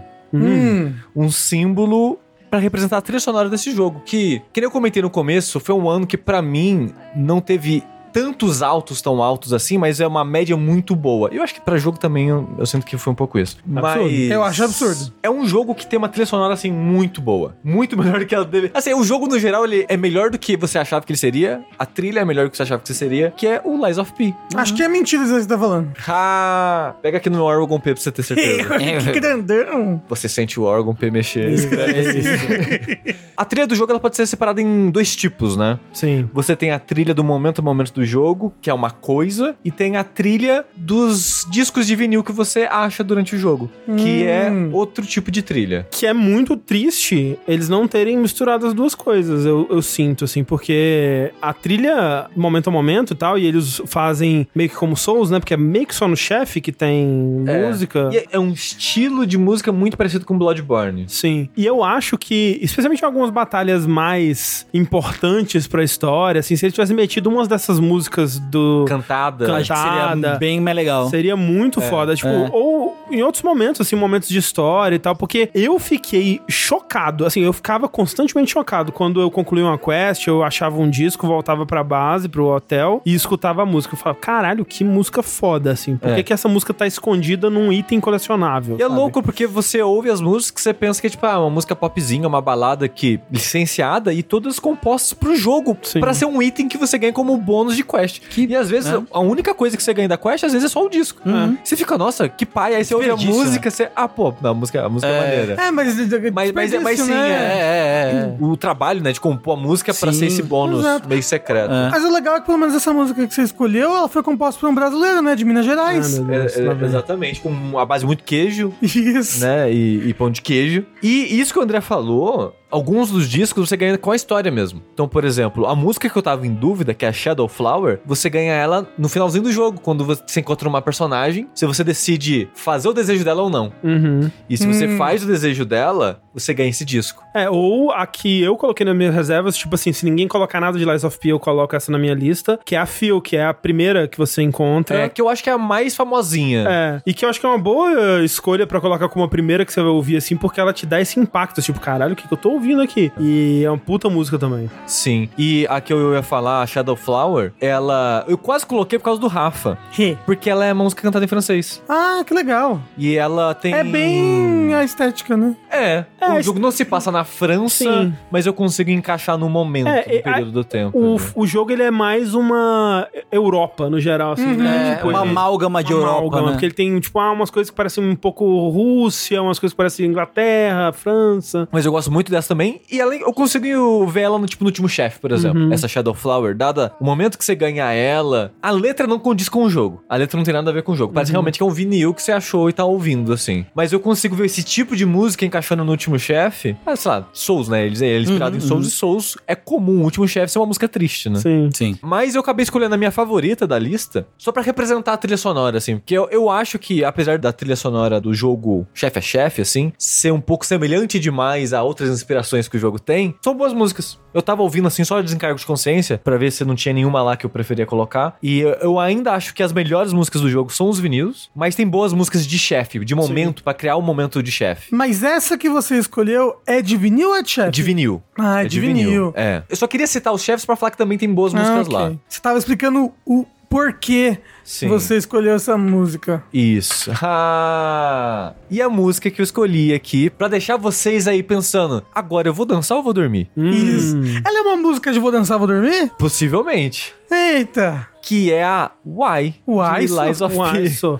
Só queria também deixar esse pensamento aí, porque ela é uma música, como você falou, de uma conclusão de quest, né? Que é a quest da Belly, né? Que Isso. É a- uma moça que você encontra bem escondida, inclusive, numa fase. É, eu, eu, a primeira vez que eu joguei, eu não tinha encontrado não. ela. E aí depois ela pede pra você encontrar o namorado dela, o, sei lá, Ah, o marido. Fera. Mas então, eu acho que é isso. Eu acho que é essa a referência que eles estão Hum. fazendo. Porque quando você encontra o cara, que ela. Acho que ela nem fala que é namorado, né? Não, começo. ela fala que é parceiro, que ela era Isso. militar. Ela fala que é só o parceiro É, dela. Quando você encontra ele, ele tá transformando no monstro, Hum. né? E aí você. Ele morre ali. Não, ele fala, fala pra ela que eu morri. Aí você pode ser sincero e falar que ele tá vivo em tal lugar, ou falar que ele morreu lutando com o monstro. É, ele te pede pra entregar uma carta pra ela. É que aí isso, que na e- carta você descobre que eles têm um envolvimento romântico. Só que se você fala a verdade. Você não ganha um disco, eu acho. É, você não ganha o disco e ela vai lá ver ele. Quando você chega lá, ele virou um monstro E ela tá ele morta vira com inimigo ele, é. e ela tá morta. Você não pode matar ele e aí falar Não, a verdade pra você- ela? O jogo você não deixa de bater em NPC. E se você mente pra ela, entregando a carta e falando, não, ele morreu lutando bravamente contra um, um inimigo e tava aqui a carta dele despedida, aí ela não vai lá ver ele, ele foge, se você volta lá, ele não tá mais lá, aí você ganha um disco. Só pra deixar claro também que isso de não poder matar ele veio no update. Porque uma das críticas que o pessoal tinha ao jogo é que o pessoal via ele, parecia um inimigo normal, matava e perdia a quest. Ah, nossa. E aí eles consertaram isso depois, eu acho melhor, fica melhor assim. E faz sentido com o resto do jogo, porque nenhum NPC você pode bater. Quando você bate, não acontece nada. Sim. Uhum. Mas aí, o que fica se pensando, especialmente porque é uma música. Ela é instrumental, né? Então ela não tem vocais franceses, mas ela tem instrumento, instrumentação que lembra a França. E Belle e a Fera é uma, um conto francês e aquela coisa toda. E me lembra muito. Várias das músicas instrumentais dessa da coletânea de vinil me lembra Yoko Shimomura. Várias me lembram Yoko Shimomura. Essa me lembra Yoko Shimomura. Interessante. Fica essa ideia. Será que a Belle que você salva era uma referência à Belle e a Fera e tal? Fica só esse pensamento aí. Tem alguma trilha que você acha que merecia estar aqui ou algo que te marcou muito esse ano e você gostaria de nos apresentar? Comenta aí pra gente também. Exatamente. Esse é Baldur's Gate 3, é certeza. Ah, é verdade. E até lá. Tchau. Tchau. Adeus. Mas vamos então encerrar com Why de Lies of P. E fica aqui aquele lembrete que esse é o primeiro da nossa trilogia. Em breve estará chegando aos seus ouvidos aí o podcast de destaques de 2023. Até lá!